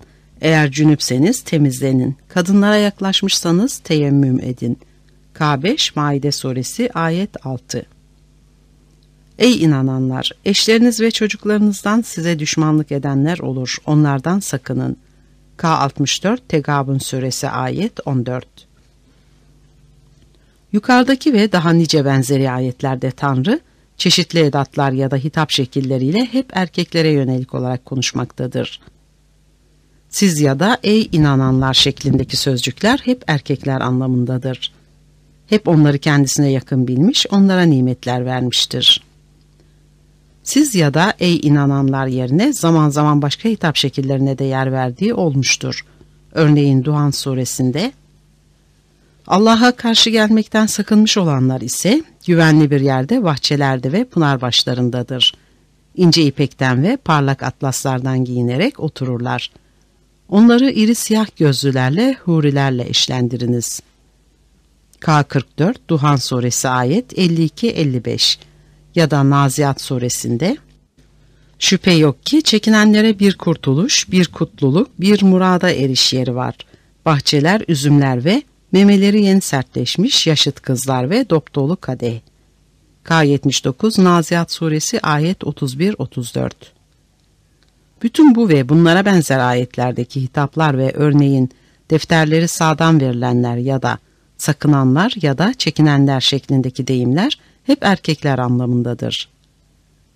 Tanrı sadece onları kendisine muhatap edinerek sadece onların ihtiyaçlarını, mutluluklarını ve şehvet duygularını düşünerek sadece onlara hitaben konuşmaktadır. Çünkü memeleri yeni sertleşmiş kızların ve güzel hurilerin inanan kullardan sadece erkekleri ilgilendireceği aşikardır. Daha başka bir deyişle Tanrı, Müslüman erkekleri kendinden bilmekte ve sadece onlara hitap etmektedir. Fakat bununla da kalmayıp Kur'an'ı dahi onlar için gönderdiğini Bakara suresinin şu ayetiyle ortaya vurmaktadır. Kadınları boşadığınızda müddetleri sona ererken onları güzellikle bırakın. Allah'ın üzerinize olan nimetini öğüt vermek üzere size indirdiği kitap ve hikmeti anın. K2 Bakara Suresi ayet 231 Görülüyor ki Tanrı burada erkeklere hitaben emir vermekte ve onlara kadınları boşarlarken iddet süresini beklemelerini bildirmektedir. Bunu bildirdikten sonra da şunu hatırlatmaktadır. Siz erkeklere indirdiğimiz Kur'an'ı anın. Tanrı'nın yukarıdaki şekilde sadece erkekleri kendisine muhatap edindiğini, sadece onlara ihsan bahşettiğini, Kur'an'ı dahi sadece onlara nimet yağdırmak üzere indirdiğini ilk kez fark eden kişi, Muhammed'in karılarından Ümmü Seleme olmuştur. Gerçekten de Sadık Hasan'ın Husn al Usva adlı kitabında açıkladığı bir hadisten anlıyoruz ki, Ümmü Seleme Tanrı'nın bu taraftarlığına ve haksızlığına tanık olarak Muhammed'e şunu sormuştur. Neden Tanrı erkeklere hitap eder ve kadınlara etmez? Kadınların takdiri nedir ki acep? Bu soru üzerine Muhammed güya Tanrı'ya başvurur ve Ümmü Seleme'nin şikayetini iletir. Bu girişimin sonucu olarak Tanrı'nın inanmış erkek ve kadınlar ibaresini kapsayan şu ayeti gönderdiğini söyler. İnanmış erkek ve kadınları ışıkları önlerinde olarak giderken gördüğün gün onlara şöyle denecektir. Müjde, içinde temelli kalacağınız cennetler sizindir. K57 Hadid Suresi ayet 12 Ve işte Ümmü Seleme'nin gayretiyle Kur'an'a girdiği söylenen bu ve buna benzer diğer bazı ayetlerdeki mümin ve mümine şeklindeki hitap tarzına bakarak şeriatçı yazarlar, Tanrı'nın sadece erkekleri değil aynı zamanda kadınları da muhatap edindiğini savunurlar. Ne var ki bu iddiaları ve savunmaları geçerli saymak mümkün değildir. Çünkü bir kere Kur'an'daki ayetlerin yüzde doksana yakın bir kısmı sadece erkeklere hitaben formüle edilmiş ve Kur'an'ın erkeklere gönderildiği bildirilmişken, bazı ayetlerde inanmış erkekler deyimi yanında inanmış kadınlar denmiş olmasının kadınlar lehine sonuç vermesi düşünülemez. Yine bunun gibi inanmış kadınlar deyimi bütün bu ayetlerde üçüncü şahıs şeklinde kullanılmıştır. İnanmış kadınları gördüğün gün onlara şöyle denecektir ve bu tür ayetleri bu şekilde yollarken Tanrı, Muhammed aracılığıyla Ümmü Seleme'ye ve bu vesileyle tüm kadınlara herhalde yeni bir azizlikte bulunmuş olmalıdır ki, cennetleri sadece erkeklerin mutluluk duyacakları, ceylan gözlü yaşıt kızlar ve memeleri yeni sertleşmiş hurilerle doldurduğunu açıklamıştır. K79 Naziyat Suresi ayet 31-34 Öte yandan inanmış erkekler ve inanmış kadınlar diye yaptığı göstermelik konuşmasından Hemen sonra erkeklere hitap usulünü eskisinden de daha azimli olarak sürdürmüştür. Buna karşılık kadınlar için doğrudan doğruya hitap tarzı yerine onlar ya da kadınlar şeklinde üçüncü şahıs sigasına yer vermiştir. Örneğin Nisa suresinde karı kocanın serkeşliklerini hükme bağlamak üzere kadınlar için erkekleri ikaz ederken ve serkeşlik etmelerinden endişelendiğiniz kadınlara öğüt verin.'' nihayet dövün. K4 Nisa suresi ayet 34 derken doğrudan doğruya erkeklere hitap ettiği halde erkeklerin serkeşliği konusunda konuşurken kadını üçüncü şahıs durumunda tutmuştur. Eğer kadın kocasının serkeşliğinden endişe edecek olursa bu endişesine hakim olup kocasıyla anlaşmalıdır. K4 Nisa suresi ayet 128 Görülüyor ki Tanrı burada sadece kadını hitap edilemez yaratık saymakla kalmamış. Fakat aynı zamanda onu her daim eşitsiz kıldığının bir kanıtını daha sergilemiştir. Çünkü kadının serkeşliği halinde kocaya dayak atma hakkını tanıdığı ve en azından kadını yatağına almamayı emrettiği halde, erkeğin serkeşliği halinde kadına endişesine hakim olup kocasıyla anlaşmasını emretmiştir.'' Daha açıkçası kadınları kendine erkekler gibi yakın saymamış ve erkek için kullandığı sıcak deyimleri kadınlara layık bulmamıştır. Siz kadınlar şeklindeki sözcükleri kullandığı zamanlar dahi bunu kadın sınıfını korkutmak ya da aşağılatmak maksadıyla yapmıştır. Siz kadınların düzeni büyüktür. K12 Yusuf Suresi ayet 28-29 Kocalarına itaatkar ve hizmetkar olan kadınlara bu iyiliklerinin karşılığı olarak cennete girme lütfunda bulunurken bile onlara çoğu kez sizler diye hitap etmeyi zül bilmiş ve bu ihsanını kocalar aracılığıyla açıklamıştır. Siz erkekler ve eşleriniz ağırlanmış olarak cennete girin. K43 Zuhruf Suresi ayet 69-70 Tanrı'nın ahdini yerine getiren müminlerin, erkeklerin, eşlerinin iyi olanları da oraya giderler. K12 Rad Suresi ayet 20-24 Birçok hallerde bu hitap tarzını Tanrı sanki yabancıdan söz ediyormuş gibi onlar sözcüğüne bağlamıştır. Onlarla, kadınlarla velilerinin izniyle evlenin. K4 Nisa Suresi ayet 25 Onları boşadığınızda artık onlar için size iddet saymaya lüzum yoktur. K33 Ahzab Suresi ayet 49 Tanrı'yı yukarıdaki şekilde konuşur gösteren Muhammed, inanan erkekleri kendi oğulları gibi göstermiş, kendi ümmeti olarak benimsemiştir. Fakat kadınlar için aynı dili kullanmamıştır. Nitekim Ebu Hüreyre'nin rivayetine dayalı bir hadisinde inanan erkeklerle ilgili olarak, bir baba oğlu için neyse ben de sizin için öyleyim demiştir. Öte yandan Buhari, Müslim ve İbn Mace gibi kaynakların bildirdiği hadislerde Muhammed'in inanan erkekleri kendisine muhatap edinerek kadınlara karşı adeta cephe aldığı görülür. Şu ilginç örneği verelim. Dikkat edin, hepiniz çoban, hepiniz güttüğünden mesulsünüz. Kişinin efradı ailesine infak ettiği sadakadır. Kadın malı, güzelliği, asaleti ve dindarlığı yüzünden nikah edilir. Sizden biriniz ailesiyle münasebette bulunduğunuz zaman artık sizin için en çok korktuğum şey kadınlara uymanızdır.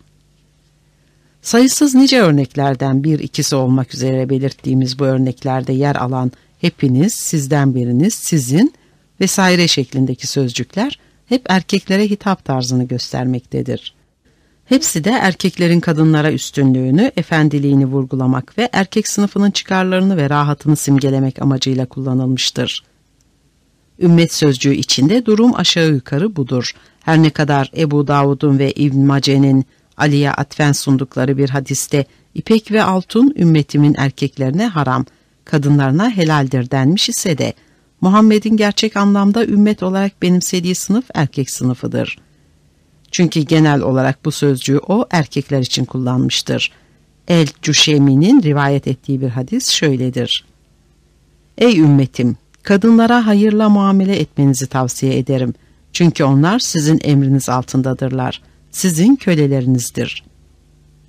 İnanan kadınları sadece erkeklerin hizmetinde sayarak ümmetim sözcüğünün dışında bırakmakla ve kendinden uzak saymakla kalmamış fakat cehennem azabına layık kılmayı da bu yabancılığının uzantısı yapmıştır.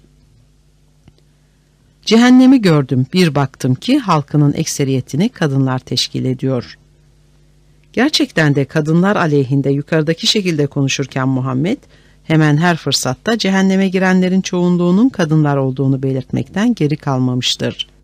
Belirtirken de aklen ve dinen dun ve ruhen kötü, küfranlı, nankör yaratıklar sayıldıkları için cehennemlik olduklarını onların yüzüne vurmuştur.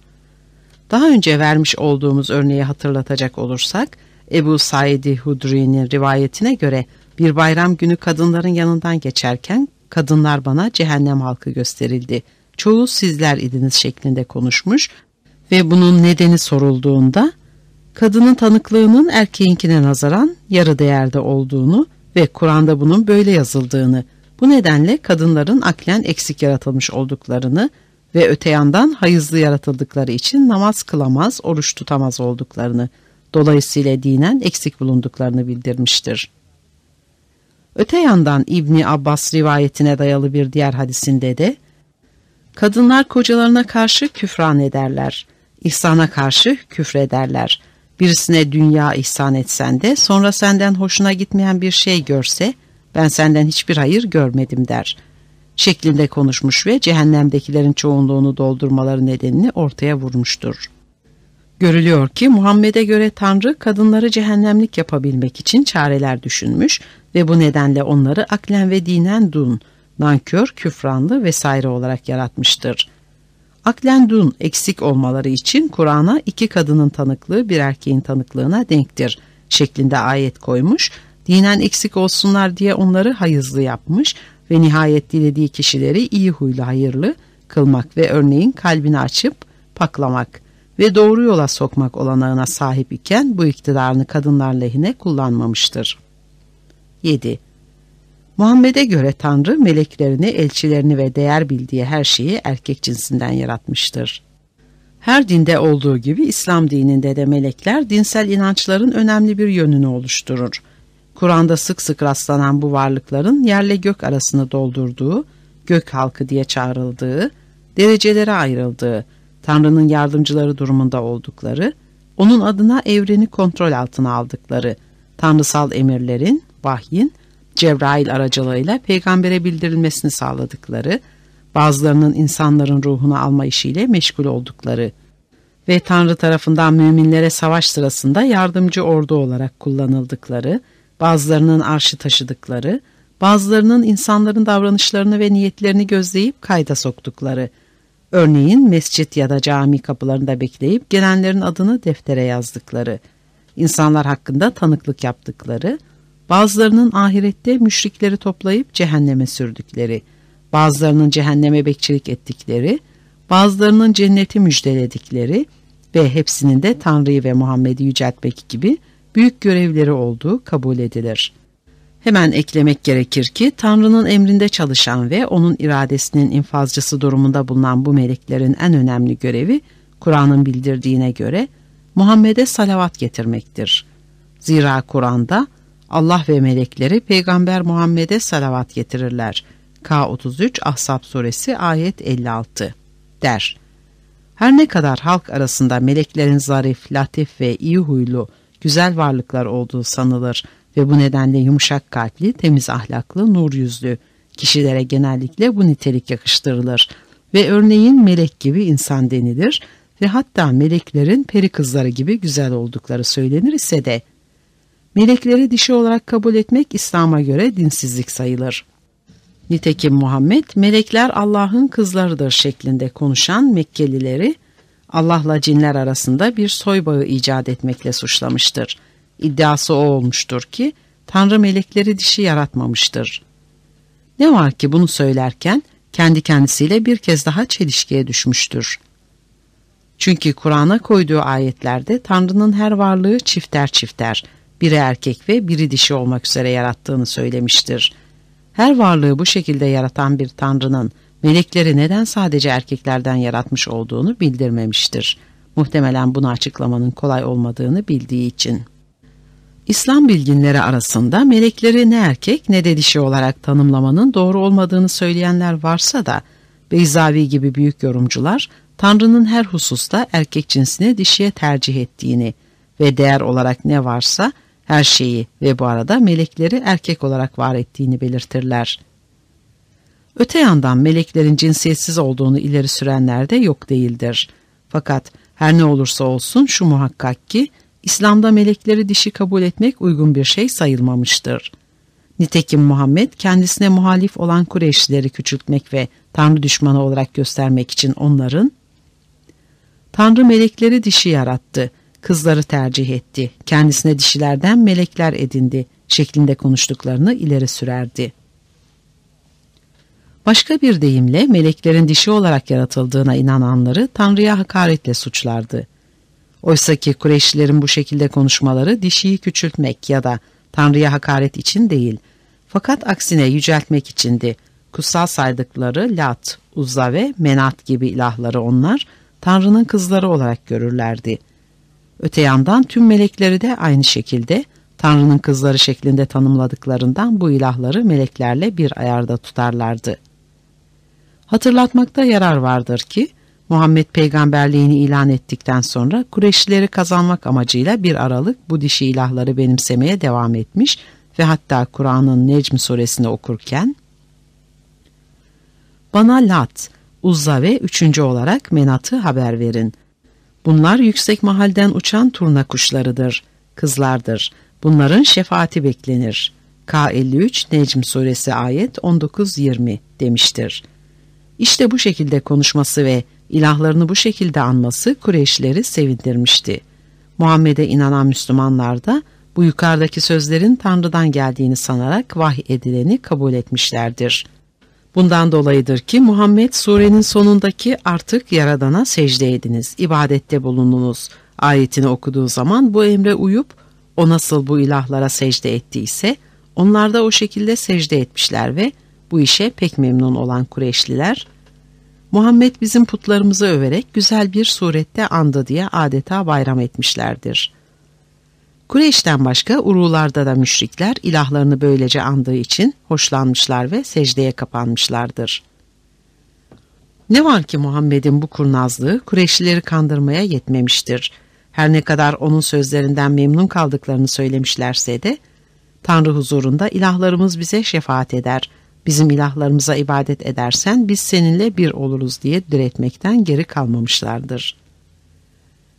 Böyle bir teklifi kabul ettiği takdirde Lat, Uzza ve Menat gibi ilahları Tanrı huzurunda şefaatçi olarak benimsemek ve dolayısıyla peygamberliğe veda etmek gerektiğini düşünen ve üstelik Kureyşleri kendisine çekemeyeceğini fark eden Muhammed fikir değiştirerek şeytanın işe karıştığını ve bu yukarıdaki sözlere ağzına tıkmış olduğunu bildirmiş ve bunu kanıtlamak üzere Tanrı'dan şu ayetin geldiğini söylemiştir. Ey Muhammed! Senden önce gönderdiğimiz hiçbir elçi ve peygamber yoktur ki, bir şeyi arzuladığı zaman şeytan onun arzusuna vesvese karıştırmamış olsun. Allah şeytanın karıştırdığını giderir. Sonra Allah kendi ayetlerini tahkim eder. K22 Hac Suresi ayet 52 Görülüyor ki Muhammed Kureyşleri kandıracağım diye kendisini şeytanın oyunlarına gelebilir durumlara sokmuştur. Bunu yaparken her şeyi Tanrı irşadıyla yapmış olduğuna dair söylediği sözlerin ya da kendi şeytanının Müslüman olup her daim kendisine yardımcı bulunduğuna dair yaptığı konuşmalarının muhtemelen hatırlanmayacağını düşünmüş olmalıdır. Zira Tanrı irşadına göre davranan ve Müslüman imanına saplı bir şeytana sahip bulunan bir kimsenin şeytan oyunlarına gelmeyeceği aşikardır. Bütün bunlar bir yana ve her şeyi yapmaya ve yok etmeye kadir bir Tanrı'nın Muhammed'i yanıltmakta olan şeytana haddini bildirmemesi ve onu tümden yok etmemesi ayrıca üzerinde durulması gereken bir muammadır. Fakat ne olursa olsun olay odur ki Kureyşliler Muhammed'in bu fikir değiştirmesi üzerine Muhammed bizim ilahlarımızı iyilikle andığına pişman oldu. Bu sözlerini değiştirerek şimdi başka sözler söylüyor diye konuşmaya başlamışlardır. Ayrım 17 İşte bu andan itibaren Muhammed'in Kureyşlilere karşı tutumu sertleşmiş ve ilahlar vesilesiyle onlara çatmaya başlamış. Onları Tanrı'ya eş koşmakla ve dişilere tapmakla suçlamıştır. Bunu yaparken bir yandan Tanrı'nın gazabını kurcalayıp Kur'an'a Kureyşliler Allah'ı bırakıp dişilere taparlar. K4 Nisa suresi ayet 117-119 şeklinde ayetler yerleştirirken diğer yandan da bu ilahları yok etmek üzere saldırılara geçmiş ve örneğin Halid İbn el-Velid'i bu ilahları kırmaya memur etmiştir. Bunun üzerine Kureyşliler Muhammed'i korkutmak için eğer bu ilahlara zarar verecek olursa Tanrı'nın dişi meleklerinin gazabına uğrayacağını kendisine bildirmişlerdir. Buna karşılık Muhammed yine Tanrı'yı konuşturmak suretiyle onların korkutmalarını etkisiz kılmaya çalışmış ve bunu yaparken de aynı zamanda dişilerden melek yaratılmadığını hatırlatmıştır. Nitekim Kureyşlilerin korkutmalarına karşı Kur'an'a ''Ey Muhammed seni Tanrı'dan başka şeylerle korkutuyorlar. Allah'ın saptırdığını doğru yola koyacak yoktur.'' K39 Zümer Suresi ayet 36 hükmünü koymuştur. Meleklerin dişilerden yaratılmadığını ve Tanrı'nın erkek cinsine her şeye tercih ettiğini, dişileri Tanrı'ya yakıştırmanın Tanrı'yı küçültmek olduğunu anlatabilmek için Kur'an'a şu ayetleri serpiştirmiştir. Rabbiniz oğulları size ayırdı, seçti de. Kendisi için kız olarak melekleri mi edindi? Doğrusu siz yalan söylüyorsunuz. K17 İsra Suresi ayet 40 Ey Muhammed! Putperestlere sor. Kızlar senin Rabbinin de erkekler onların mı? Yoksa melekleri kız olarak yarattığınızda onlar hazır mı idiler? Allah kızları oğullara tercih etmiş. K37 Saffat Suresi ayet 149-153 Demek erkekler sizin için dişiler Allah'ın mı? Doğrusu ahirete inanmayanlar meleklere dişi adını takarlar. Oysa onların bu hususta bir bilgileri yoktur. Sadece sanıya uyarlar. K53 Necm Suresi Ayet 21, 27, 28 Bu satırlardan anlaşılacağı gibi Muhammed melekleri dişi sayanlara çatmakta ve Tanrı'nın ağzıyla onları paylamaktadır. Özellikle Arapların erkek çocukları kendilerine alıkoyup tercih etmelerini ve buna karşılık kız çocukları Allah'ın melekleri şeklinde göstermelerini hakaret bilip onlara karşı şöyle bağırmaktadır. Kendilerine istedikleri erkek çocukları alıp kızları da Allah'a mal ediyorlar. Tanrı bundan münezzehtir. Aralarından birine bir kızı olduğu müjdelendiği zaman içi gamla dolarak yüzü simsiyah kesilir. Kendisine verilen kötü müjde yüzünden halktan gizlenmeye çalışır. Onu utana utana tutsun mu yoksa toprağa mı gömsün? K16 Nahl Suresi ayet 56-59 Daha başka bir deyimle Tanrı, Muhammed'in bildirmesine göre Arap bedevisine karşı sen kız çocuğundan utanıyorsun ama utandığın bir şeyi bana yakıştırıyorsun. Senin utandığın bir şeyi benim değerlendirdiğimi sanıyorsun. Hayır, biz melekleri kızlardan, dişilerden yaratmayız şeklinde konuşmuştur. Melekleri dişi olarak yaratmanın utanç verici bir şey olacağını açıklamıştır. Ne var ki her yarattığı şey ile gurur duyan ve özellikle insan varlığını halk etmeyi kendi şanına layık bulan Tanrı'nın melekleri dişi olarak yaratır görünmekten utanacağını düşünmek oldukça güçtür. Hele Arap bedevisinin sözlerini ciddiye almasını ve örneğin Tanrı'nın melekleri kızlardandır diye onun kertesine inercesine ve onun diliyle yanıt vermeye kalkmasını anlamak daha da güç bir şeydir. Bütün bunlar bir yana fakat Arap bedevisinin kız çocuklara karşı husumet duyduğunu ve yukarıdaki şekilde konuştuğunu hatırlatmak dahi kolay değildir. Çünkü o dönemlerde kız çocuğuna karşı olumsuz davranması dişiyi küçük gördüğünden değil, ekonomik nedenlerdendir. Çünkü eğer dişiyi gerçekten hakir görseydi dişiden meleklere tapmazdı. Fakat Muhammed İslam öncesi dönemin cahiliye olduğu inancını yerleştirmek içindir ki bazı olayları yukarıdaki gibi farklı şekillerde izaha uğraşmıştır. Meleklerin dişi olmadıklarını ve çünkü Tanrı'nın dişiden melek yaratmayı uygun bulmadığını söyleyen Muhammed, bir de meleklerin kadınlara tahammül edemediğini ve kadınlardan kaçtığını belirtmiş ve bu tür bir inancı yerleştirmek üzere işe Hatice'yi araç edinmiştir. Şöyle ki, Tanrı'nın Cebrail ile kendisine vahiyler yolladığını söyleyen Muhammed'e karısı Hatice bir gün şöyle der.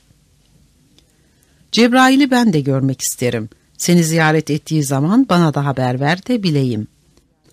Cebrail diye bir şey olmadığını çok iyi bilen Muhammed, kendisine herkesten önce inanmış görünen Hatice'yi hayal kırıklığına uğratmamak azmiyle bir plan düşünür. Bu plan gereğince günlerden bir gün karısına seslenerek Cebrail'in geldiğini ve dizleri üzerinde oturduğunu bildirir. Fakat Hatice onun dizlerinde böyle bir şey görmediğini söyleyerek gözlerini ovuşturur ve tekrar bakar. Muhammed'in dizleri üzerinde oturan bir Cebrail'in varlığına tanık olmadığı için bir şey görmüyorum diye konuşur. Bunun üzerine Muhammed Hatice'ye şimdi dizimden kalktı ve merdivenin eşiğine gitti diye cevap verir. Fakat Hatice yine Cebrail diye bir şey görmediğini tekrarlar. Başında bulunan örtüsünün görüşe engel olduğunu sanarak kaldırır. Fakat kaldırdığı an Muhammed kendisine Cebrail'in birdenbire kaybolup gittiğini haber verir. Bu nasıl olmuştur ve Cebrail Hatice'ye görünmeden nasıl kaybolmuştur? Bütün bunlar Müslüman kişiler bakımından başlı başına birer muammadır.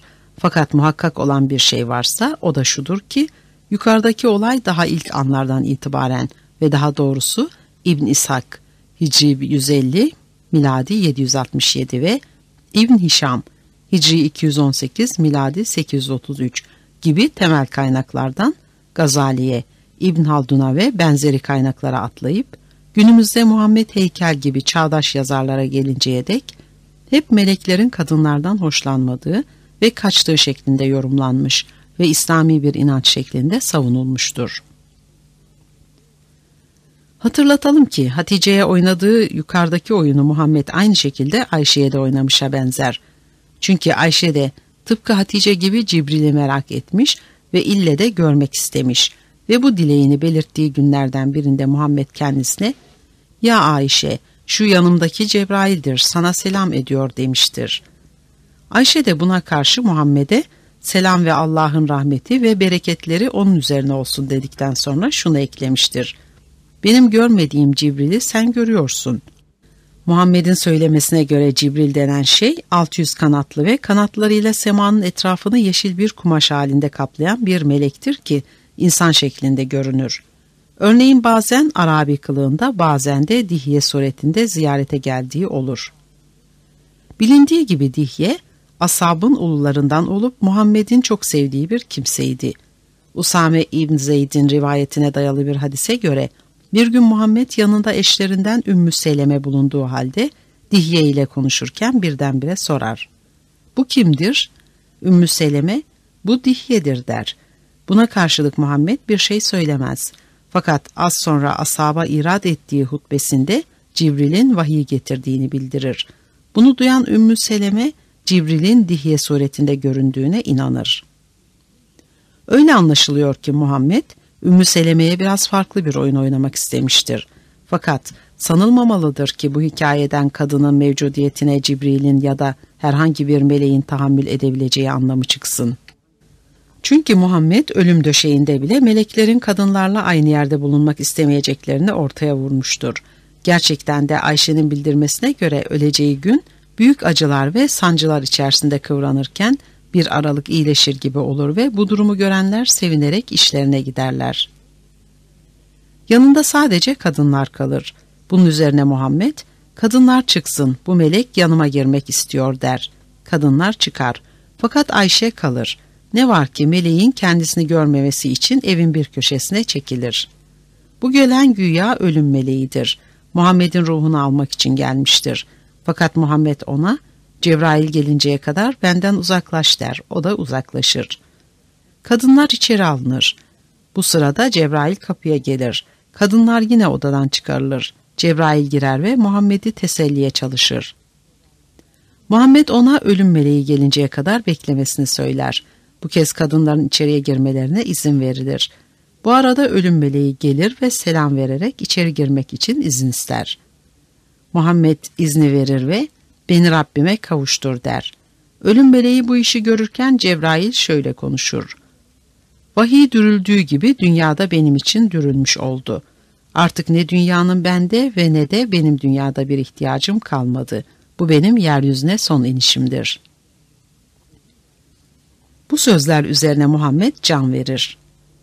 Öyle anlaşılıyor ki Cebrail artık nasıl olsa bir daha yeryüzüyle ilişkisi kalmadığını hesaplayarak son dakikada kadınlarla aynı yerde bulunmanın pek sakınca yaratmayacağını düşünmüş olmalıdır.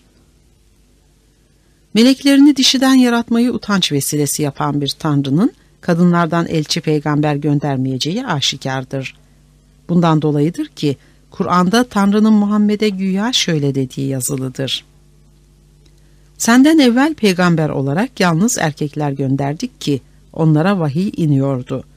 K12 Yusuf Suresi ayet 109-110 Senden evvelde kendilerine vahyettiğimiz erler gönderdik.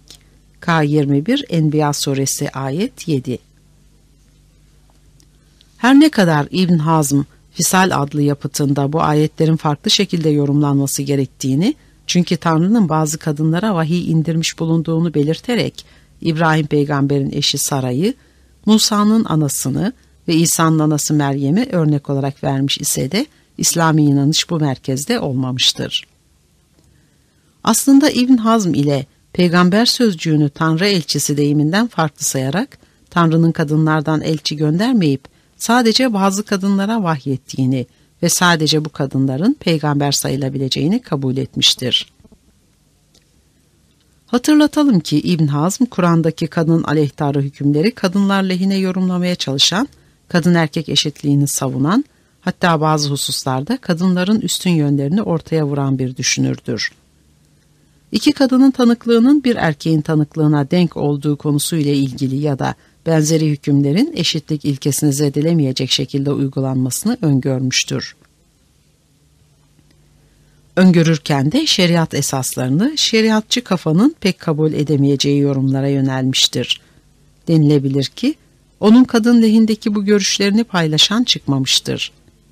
Fakat o dahi Tanrı'nın kadınlardan elçi göndermediği fikrine saplanmayı marifet bilmiştir. Ve hiç kuşkusuz bu inancında Muhammed'in rolü olmuştur. Gerçekten de Muhammed önce de işaret ettiğimiz gibi İslami esasları genellikle kitabı mukaddesten aktarmalar yaparak yerleştirmiş olmakla beraber işine geldiği ahvalde bunları kendi düşüncelerine göre çevirmiştir. Kadınlardan elçi ve peygamber gönderilmediğini söylerken yaptığı budur. Zira Yahudilerin kutsal bildikleri kitaplarda, örneğin Talmud'da, kadın peygamberlerden söz edildiği ve örneğin Beni İsrail'de Musa'dan sonra 48 erkek peygamberden gayrı 7 kadın peygamber gönderildiği yazılı olduğu halde o bunları kale almamıştır. Her ne kadar Kur'an'a Tanrı'nın bazı peygamber karılarına ya da analarına örneğin İbrahim, Musa ve İsa için yaptığı gibi meleklerini gönderip onlarla konuştuğunu geçirmiş ise de K19 Meryem suresi ayet 17-23 aklen ve dinen dun olarak tanımladığı ve erkeğin yarı değerinde saydığı kadınlardan peygamber çıkmadığı inanışını geliştirmiştir. Bunu yaparken hem bir yandan kadın sınıfının dün kertede bulunduğunu ve dolayısıyla kadından peygamber çıkamayacağı fikrini pekiştirmiş hem de öte yandan kendisini peygamber olarak görmeyenleri yola getireceğini hesap etmiştir. Bakınız nasıl. Bilindiği gibi Muhammed'in Hatice'den yani ilk karısından dört kızı Rukiye Zeynep, Fatima ve Ümmü Gülsüm ve bir de oğlu El Kasım olmuştur. Her ne hikmetse kızlarının hepsi hayatta kaldığı halde oğlu çok küçük yaşta ölmüştür. Fakat daha sonraki yıllarda Kıpti cariyesi Maria'dan İbrahim adında bir oğlu olmuş. Ancak o da fazla yaşamamıştır. İbrahim'e karşı Muhammed görülmemiş bir sevgi duymuştur. O kadar ki kendisinden sonra mutlaka onun peygamber olacağına inanmıştı. Nitekim İbn Sad, Kitap Al, Tabakat adlı yapıtında İbrahim'in ölümü üzerine Muhammed'in eğer ölmeseydi peygamber olurdu şeklinde konuştuğunu nakleder. Bundan dolayıdır ki İbrahim'in ölümü Muhammed'i fevkalade üzmüştür. Fakat onu asıl üzen şey karılarından Şenba'nın, Amr'ın kızı Şenba, şu şekilde konuşması olmuştur. Eğer Muhammed sahiden peygamber olsaydı en sevdiği oğlu ölmezdi. Bu sözlerde kendi peygamberliğini şüpheye düşürecek anlamlar yattığını düşünerek telaşa kapılan Muhammed, sanki peygamber olduğunu kanıtlamaya yeterli başkaca bir çare yokmuş gibi derhal Şemba'yı boşamıştır. Fakat bununla da kalmamış, bir de İbrahim'in ölümü olayını kendi peygamberliğinin kanıtı niteliğine sokmak üzere tanrısal iradeye bağlamıştır. Bağlarken de kendisinin en son peygamber olmak üzere yollanmış olduğunu ve işte Tanrı'nın bunu kanıtlamak istediğini ve İbrahim'in canını almakla ilahi iradesini gerçekleştirmiş bulunduğunu söylemiştir. Fakat söylerken az önce eğer İbrahim ölmeseydi peygamber olurdu şeklinde sarf etmiş olduğu sözleri unutur görünmüştür. Bu olayı İslam düşünürleri devamlı şekilde işlemişler ve o tarihten bu yana hep Muhammed'in en son peygamber olduğu temasına bağlamışlardır. Örneğin İbnun Nefis, Muhammed'in esiresine dair yazdığı Er-Risaletul Kamiliye Fisreten Nebeviye adlı kitabında Arap peygamberinin şehvetinin çokluğundan söz ederken, bir vesileyle Muhammed'in oğullarının ölümünü şöyle izah eder. El Kasım ile İbrahim'in küçük yaşlarda ve Muhammed daha hayattayken ölmeleri doğaldır. Çünkü yaşamış olmaları halinde peygamber olmaları gerekirdi. Oysa ki bu imkansızdı. Çünkü Tanrı Muhammed'i peygamberlerin en sonuncusu olmak üzere göndermiştir. Oysa ki kızlarının hayatta kalmış olmaları herhangi bir sorun yaratmazdı. Çünkü kadınlardan peygamber olmazdı. Şeriatçının bu şaşırtıcı mantığına karşı bilmem ne söylenebilir.'' İnsanların ana rahmine düşmelerine ve dünyaya gelmelerine sebep olan bir tanrının bir yandan Muhammed'i peygamberlerin en sonuncusu olarak ilan ederken diğer yandan ona oğlan çocukları ihsan etmesi ve Muhammed'e halef selef olmasınlar diye canlarını daha küçük yaşlarda alması herhalde pek olacak şeylerden değildir. Bunu Tanrı'nın yüceliği ya da mantıkiliği fikriyle bağdaştırmak güçtür. Her şeyi dilediği gibi şekillendirir olarak bilinen ve insanları dilediği inanca ve yola sokar diye kabul edilen insaf ve idrak sahibi bir tanrının Muhammed'in peygamberliğini kanıtlamak hevesiyle onun çocuklarının canını almaktan başka usuller bulamayacağını düşünmek Tanrı'ya hakaret olur. Ne var ki Muhammed kadınlardan peygamber ve elçi çıkamayacağı görüşünü geçerli kılabilmek için kendi erkek çocuklarının ölümünü bile yukarıdaki şekilde işlemekten çekinmemiştir. Bunu yaparken kendi peygamberliği konusundaki kuşkuları gidermeye çalışmış fakat bütün bu gayretleri içerisinde Tanrı anlayışına çarpık bir yön vermiştir. C. Kadın sınıfının kötü, hilekar, düzenbaz vesaire olduğunu söyleyen Muhammed, kendi karılarını bu tür niteliklere sürükleyici davranışlarda bulunur. Daha önceki sayfalarda belirttiğimiz ve ileride de belirteceğimiz gibi Muhammed'in kadınlara uygun gördüğü nitelikler arasında kötülük, hilekarlık, küfürbazlık vesaire gibi şeyler yer almıştır. Bu tanımlamaları o genellikle kendi yaşamları ve kendi karılarıyla olan ilişkileri vesilesiyle ortaya vurmuştur. Şeriatçı yazarlara göre bu ilişkiler çoğu kez Muhammed'i huzursuz kılacak kertede olmuştur ve güya bütün bu huzursuzlukları karıları yaratmıştır. Fakat gerçek olan bu değildir. Muhammed'in sık sık karılarıyla çekiştiği, bazen bütün hepsiyle küsüştüğü ve onlarla cinsi münasebette bulunmamaya yemin edip aradan bir süre geçtikten sonra yeminini bozduğu doğrudur. Ne var ki bu olaylara ve bu kavgalara hemen her defasında kendi haksız davranışlarıyla vesile yaratmıştır. Onları hile yollarına ya da kıskançlık çatışmasına sürükleyen kendisi olmuştur. İlerideki bölümlerde ve özellikle çok karılı evlilik bahsinde ayrıca göreceğimiz gibi kadınlarının bu tür davranışlarını yermeden önce Muhammed'in tutum ve davranışlarına göz atmak şarttır. Ancak o zaman suçluluğun kimde olduğunu anlamak ve kadınların sır tutmazlıklarının ya da hilekarlıklarının nedenini kavramak kolaylaşacaktır. Ve görülecektir ki Muhammed çoğu kez karılarına karşı dürüst davranmadığı ya da onların kıskançlıklarını tahrike çalıştığı içindir ki karıları da ona karşı benzeri usulleri uygulamışlar ve haklı olarak huzursuzluk yaratmışlardır. Eğer bir kadın kendi yatağında kocasını başka bir kadınla cinsi münasebette bulunurken yakalayacak olursa elbette ki hırçınlık yapar. Eğer kocasının kendisine karşı hile yollarına saptığını fark edecek olursa elbette ki aynı şekilde karşılık vermeye kalkar. Muhammed'in karılarının yaptığı da bu olmuştur. Kısaca bir fikir edinebilmek için şimdilik bal şerbeti olayı ile Maria olayına göz atmak yararlı olacaktır. Bal şerbeti olayı şudur.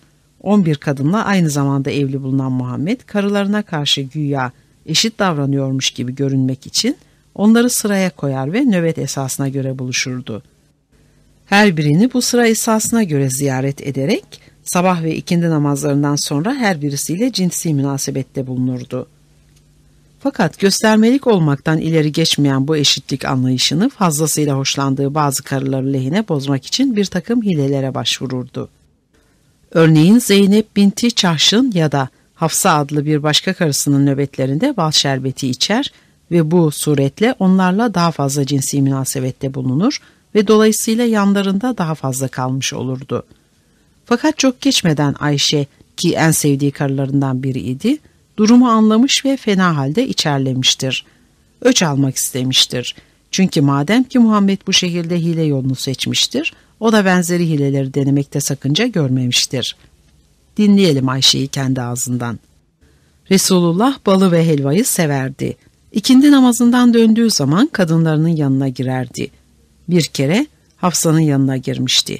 Orada her zamankinden fazla kaldı. Bunu ben kıskandım ve bunun sebebini soruşturdum. Bana bildirildiğine göre Hafsa'ya akrabasından bir kadın küçük bir çömlek bal hediye etmişti. O da bu baldan şerbet yapıp Resulullah'a içirmişti. Ben de kendi kendime vallahi bunun için muhakkak bir hile yaparım dedim. Bunun üzerine Sevde'ye şöyle talimat verdim. Biraz sonra Resulullah gelir yaklaştığında Ya Resulullah megafir mi yediniz dersin. O da sana hayır der. Bunun üzerine sen de ya sizden bana gelen bu koku nedir diye sorarsın. O da sana tabii Hafsa bal şerbeti içirmişti diyecektir der. Öyleyse o balın arısı onu urfut ağacından toplamıştır dersin. Bana geldiğinde ben de öyle diyeceğim. Safiye'ye sen de böyle söyle dedim. Ayşe'nin rivayetine dayalı bir başka hadise göre Muhammed aynı işi Zeynep binti Cahş'ın odasına yaptığı için Ayrım 18. Ayşe bu planı Muhammed'in diğer bazı karılarına da açıklar ve hepsinden aynı şeyleri yapmalarını ister. Böylece plan yürürlüğe girer ve bu kadınlar Muhammed odalarına gelip de kendilerine yaklaştığında megafir zamkı mı içtiniz diye sorarlar. Hayır yanıtını alıp da gelen bu koku nedir diye ısrar edince Muhammed bal şerbeti içtiğini itiraf eder. Bunun üzerine o balı eşek arısı urfut ağacından toplamıştır derler. Urfut ağacının zamkı olan megafir fena koktuğu için Muhammed bundan hoşlanmazmış. Bu itibarla yukarıdaki şekilde konuşulmasını istemezmiş ve işte bundan dolayıdır ki bal şerbeti içmekten vazgeçmeyi uygun görmüştür. Nitekim nöbet sırası Hafsa'ya geldiğinde Hafsa'nın bal şerbetinden cenabınıza içireyim mi demesi üzerine hayır bana onun lüzumu yoktur diye yanıt vermiştir. Nitekim Ayşe yukarıdaki rivayetini şu şekilde bitirmiştir. Sevde bana vallahi Resulullah'a biz bal şerbetini haram ettik diyordu. Ben de ona sus dedim ve Hafsa hakkındaki hile ve tedbirimin duyulmasını istemedim. Görülüyor ki Ayşe hile yolu ile de olsa Muhammed'i yola getirmiştir. Her ne kadar şeriatçı zihniyet Ayşe'nin ve diğerlerinin yukarıdaki davranışlarını kadınlık gayret ve kıskançlığı şeklinde yorumlayıp Muhammed'in bal şerbeti içmekten vazgeçmesini, kadınları memnun etmek ve aralarındaki iki hızb halini gidermek ve aile nizamını kurma dileğine bağlarsa da asıl büyük gayretkeşliğin kadınları suçlu ve Muhammed'i suçsuz imiş gibi göstermek olduğunu düşünmez. Maria olayına gelince Muhammed bakımından bu diğerinden daha olumsuz bir davranışı temsil eder. Şöyle ki, evli bulunduğu bir düzineye yakın karılarıyla dolu haremini Muhammed bir de ayrıca cariyelerle doldurmuştu. Bunlar arasında Maria adındaki cariyesine fazlasıyla düşkündü. Onunla cinsi münasebette bulunmaktan çok zevk alırdı. Günlerden bir gün ona karşı kabaran şehvetini önleyememiş olmalıdır ki, o anda Hafsa'nın odasını boş bularak Maria'yı oraya sokmuş ve cinsi münasebete başlamıştır. Muhtemelen işini çabuk bitireceğini ve Hafsa'nın dönüşünden önce odayı terk edeceğini düşünmüş olmasına rağmen evdeki hesap çarşıya uymamış ve aniden Hafsa çıka gelmiştir. Kocasını kendi yatağında ve hem de kendi nöbetinde Maria ile sevişir bulduğu için fena halde üzülmüştür. Tabii Muhammed de bu şekilde yakalanmış olmaktan huzursuzlanmıştır. Fakat onu asıl huzursuz kılan şey Hafsa'nın üzüntüsünden ziyade bu olayın diğer karıları tarafından duyulması ve özellikle Ayşe'nin kulağına gitmesi ihtimali olmuştur. İşte bu önlenmek üzere Hafsa'ya bu gördüklerinden hiç kimseye bahsetmemesini bildirmiş ve güya onu memnun etmek için bir daha ile yatmayacağına dair yemin etmiştir. Söylemeye gerek yoktur ki Hafsa'nın yerindeki her insan hem üzüntü verici ve hem de haysiyet yitirici bu gibi durumlarda derdini biriyle paylaşmak ister. Bundan dolayıdır ki Hafsa kendisine çok yakın bildiği Ayşe'ye içini dökmekten kendini alamaz. Böylece olay Muhammed'in diğer karılarının kulağına ulaşır ve hepsi de Muhammed'e karşı burukluk duyarlar. Bunu hisseden Muhammed Hafsa'yı karşısına alır ve sırrı açıkladığı için onu azarlar.'' Kadıncağız ona bunu nereden öğrendiğini sorduğunda Muhammed, her şeyi Tanrı'dan öğrendiğini söyler ve bu vesileyle Kur'an'a yerleştirdiği ayeti okur.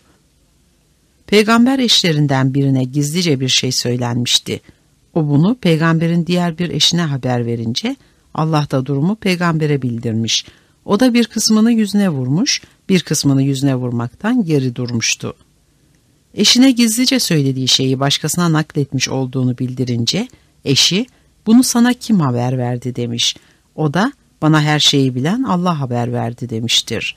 K66 Tahrim Suresi ayet 3 Fakat Muhammed bununla kalmamış, karılarının hepsine birden darılmış ve yanlarına uğramamayı kararlaştırmış ve şehvet ihtiyacını da cariyeleriyle gidermeyi tasarlamıştır.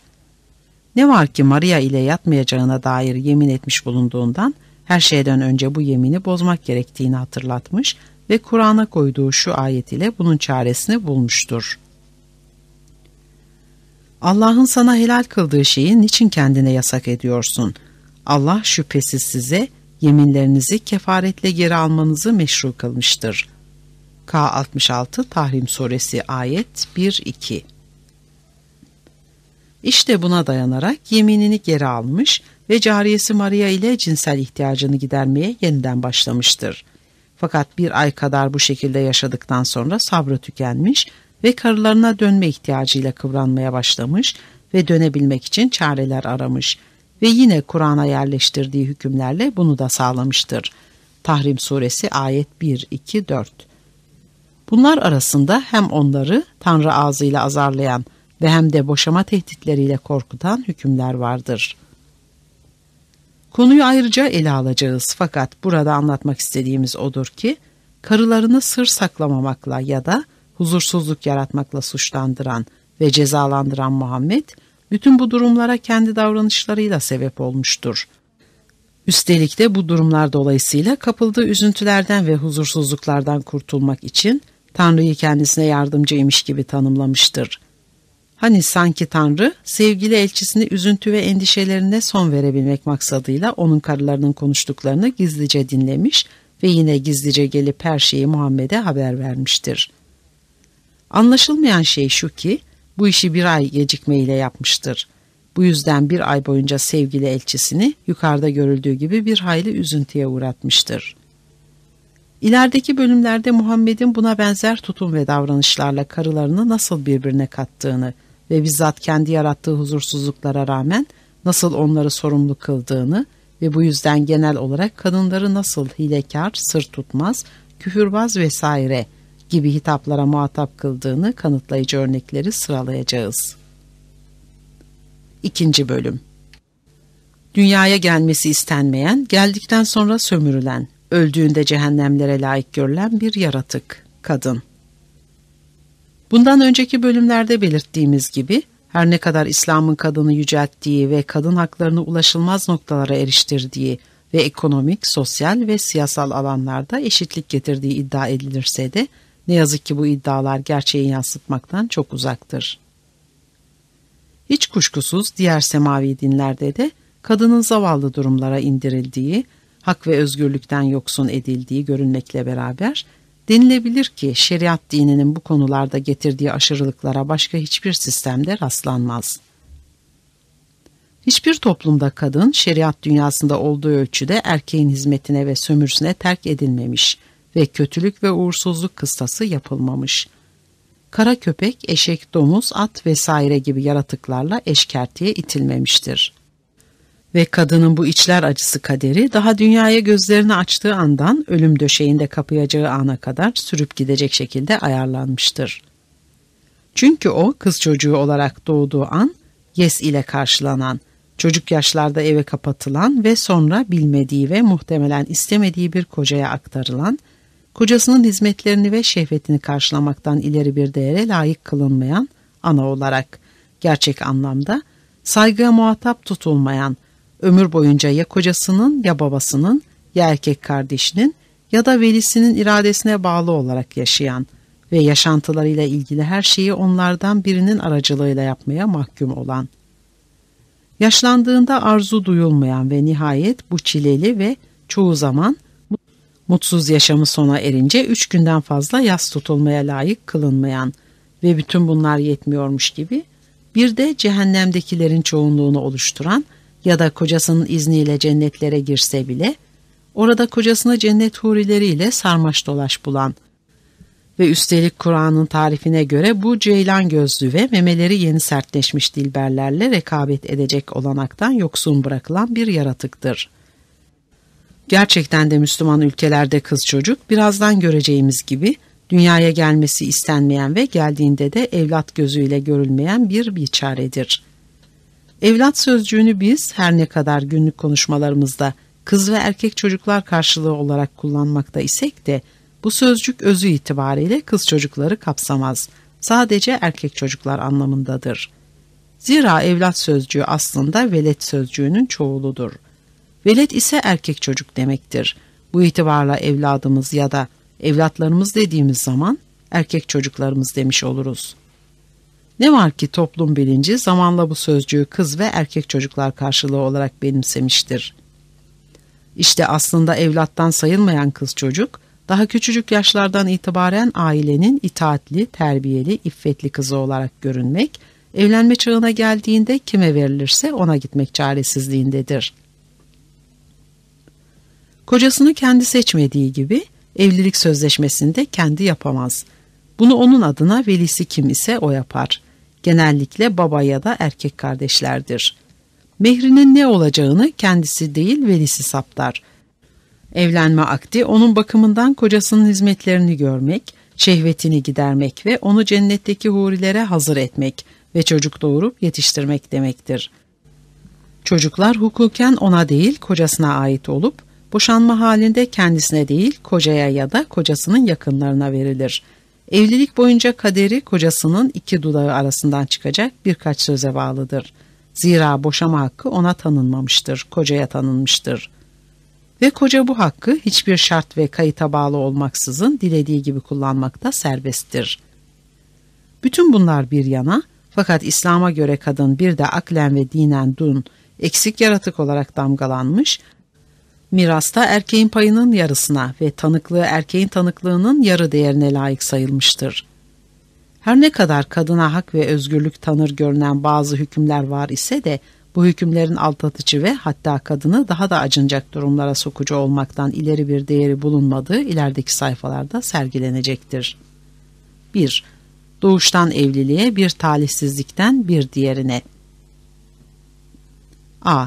Dünyaya gelmesi musibet sayılan bir varlık, kız çocuk. Erkek çocuğunun dünyaya gelişini mutluluk ve kız çocuğununkini ise musibet imiş gibi göstermek, İslam'ın kökleştirdiği bir gelenektir ki 1400 yıla yakın bir süre boyunca geçerliliğini koruya gelmiştir. Bugün dahi böyledir.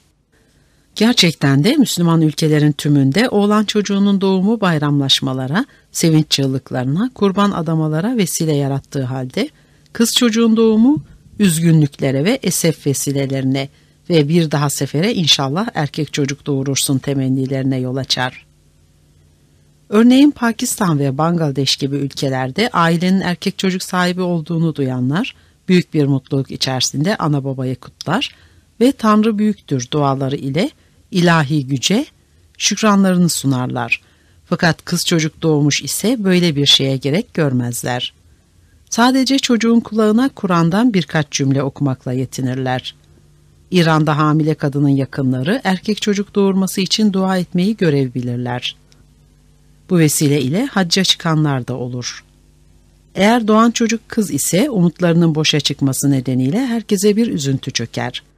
Doğum sırasında hazır bulunanlar eğer erkek çocuk doğmuş ise ana babayı tebrik, kız çocuk doğmuş ise teselli ederler. Köylerde kız çocuğun varlığı ile yokluğu bir sayılır.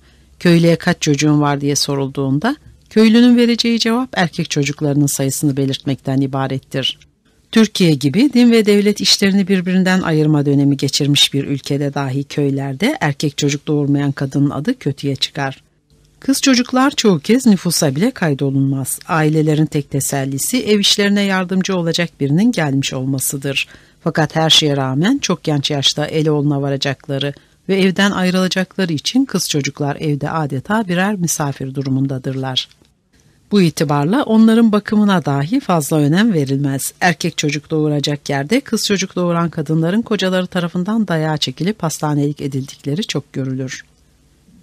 Bu yukarıdaki örnekleri tüm Müslüman ülkeler bakımından aynıyla çoğaltmak mümkündür. Ne var ki bütün bu acı gerçeklere rağmen şeriat dininin kız çocuğuna güya değer ve önem verdiği iddia edilir. Bu iddialara başvuranlar İslam öncesi dönem ile kıyaslama yolunu denerler. Arapların cahiliyede kız çocuğuna karşı düşmanlık beslediklerini, kız çocuğun doğumunu utanç verici bildiklerini ve bu nedenle kız çocukları diri diri gömdüklerini söylerler. Kur'an'dan örnek verirler ve aralarından birine bir kızı olduğu müjdelendiği zaman içi gamla dolarak yüzü simsiyah kesilir. Halktan gizlemeye çalışır. Onu utana utana tutsun mu yoksa toprağa mı gömsün? Kaan Nahl Suresi Ayet 56-59 Beyinsizlikleri yüzünden körü körüne çocuklarını öldürenler K6 Enam Suresi ayet 140 Kız çocuğun hangi suçtan ötürü öldürüldüğü kendisine sorulduğu zaman K81 Tekvir Suresi ayet 140 şeklindeki hükümlere işaret ederler ve Muhammed'in bu kötü geleneği değiştirdiğini ve kız çocuklara erkek çocuklar gibi aynı değerde kıldığını söylerler. Oysa ki bu iddialar abartma olduğu kadar yalandır da. Çünkü bir kere İslam öncesi dönemde Arapların kız çocuğuna karşı kötü değil fakat iyi davrandıkları tarihi araştırmalarla sabittir. Muhammed'in Kur'an'a soktuğu yukarıdaki hükümler kız çocuklarını öldürme geleneğini önlemek için değildir. Sadece çocuk olur korkusu ile evlenmekten vazgeçenleri faziletsiz göstermek amacıyla konmuştur. Şöyle ki, Cahiliyede Araplar kız çocuğunu tıpkı erkek çocuk değerinde bilirlerdi. Her ne kadar bazı aşiretlerde örneğin Kinde de kız çocukların daha doğum sırasında toprağa gömüldüğü görülse de yaygın olmayan ve esasen Muhammed zamanında ortadan kalkmış bulunan bu gelenek kız çocuğunu hor görme duygusundan değil, ekonomik nedenlerden doğma idi. Yoksulluk yüzünden çocuk besleyemeyeceğini düşünen bazı aileler çocuklarını Tanrı'ya adarlardı. Bu gelenek sadece kız çocukları bakımından değil, bazı kabilelerde oğlan çocuklar bakımından da uygulanırdı. Ve yine bu dönemde oğlan çocuğunun saçının altın değerinde olduğu inancı mevcut olmakla beraber bunun yanında dişilerin kutsal niteliğe sahip oldukları inancı da vardı. Başka bir deyimle dişiyi hor ve aşağı değil fakat aksine kutsal değerde bilirlerdi. Bunun böyle olduğunu diğer kaynaklar yanında özellikle İbnül Kelbi'nin Kitabal Tankisal Aşman adlı yapıtından öğrenmek kolaydır. Hem de öylesine kutsal bilirlerdi ki daha önce de belirttiğimiz gibi ilahlarına örneğin Lat, Uzza ve Menat gibi Tanrı'nın kızları olarak taparlardı. Bunun böyle olduğunu Kur'an'dan öğrenmek mümkündür. Nitekim Nisa suresinde onlar Kureyşliler Allah'ı bırakıp dişilere taparlar. K4 Nisa suresi ayet 117-119 diye söz edilen dişiler yine Kur'an'da Necm suresinde belirtilen Lat, Uzza ve Menat adındaki ilahlardır.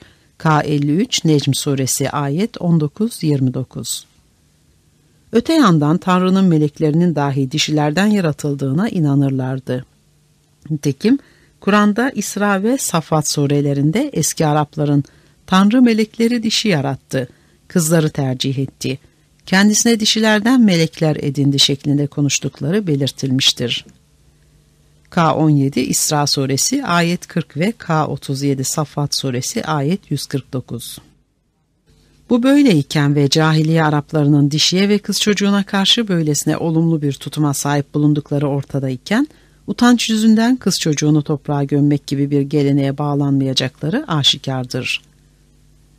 Yine aynı şekilde Kur'an'daki kız çocuğu hangi suçtan ötürü öldürüldüğü kendisine sorulduğunda K81 Tekvir Suresi ayet 8-9 şeklindeki ayetleri Muhammed kız çocuğunu öldürme geleneğini yok etmek için değil fakat çocuk olur korkusu ile evlenmekten kaçınanları tehdit ve Müslüman nüfusunu çoğaltmak amacıyla öngörmüştür.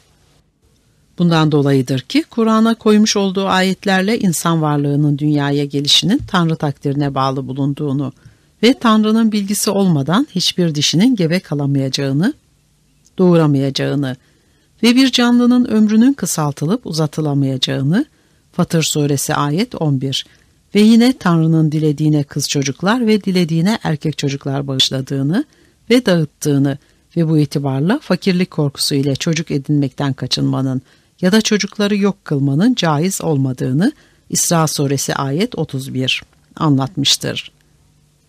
Her ne kadar bazı özel haller için azil yapmaya yani meniyi rahim dışına akıtmaya izin verse de genel olarak korunmayı yasaklamıştır. Bu doğrultuda olmak üzere hadislerde bırakmıştır. Söylendiğine göre kendisi de korunma yoluna gitmemiştir. İşte bu verilere dayalı olacaktır ki din adamları İslam dininin çocuk düşürmeye, kürtaja cevaz vermediği görüşünü savunurlar. 1. Erkek çocuğunun saçının bile altın değerinde olduğu inancı.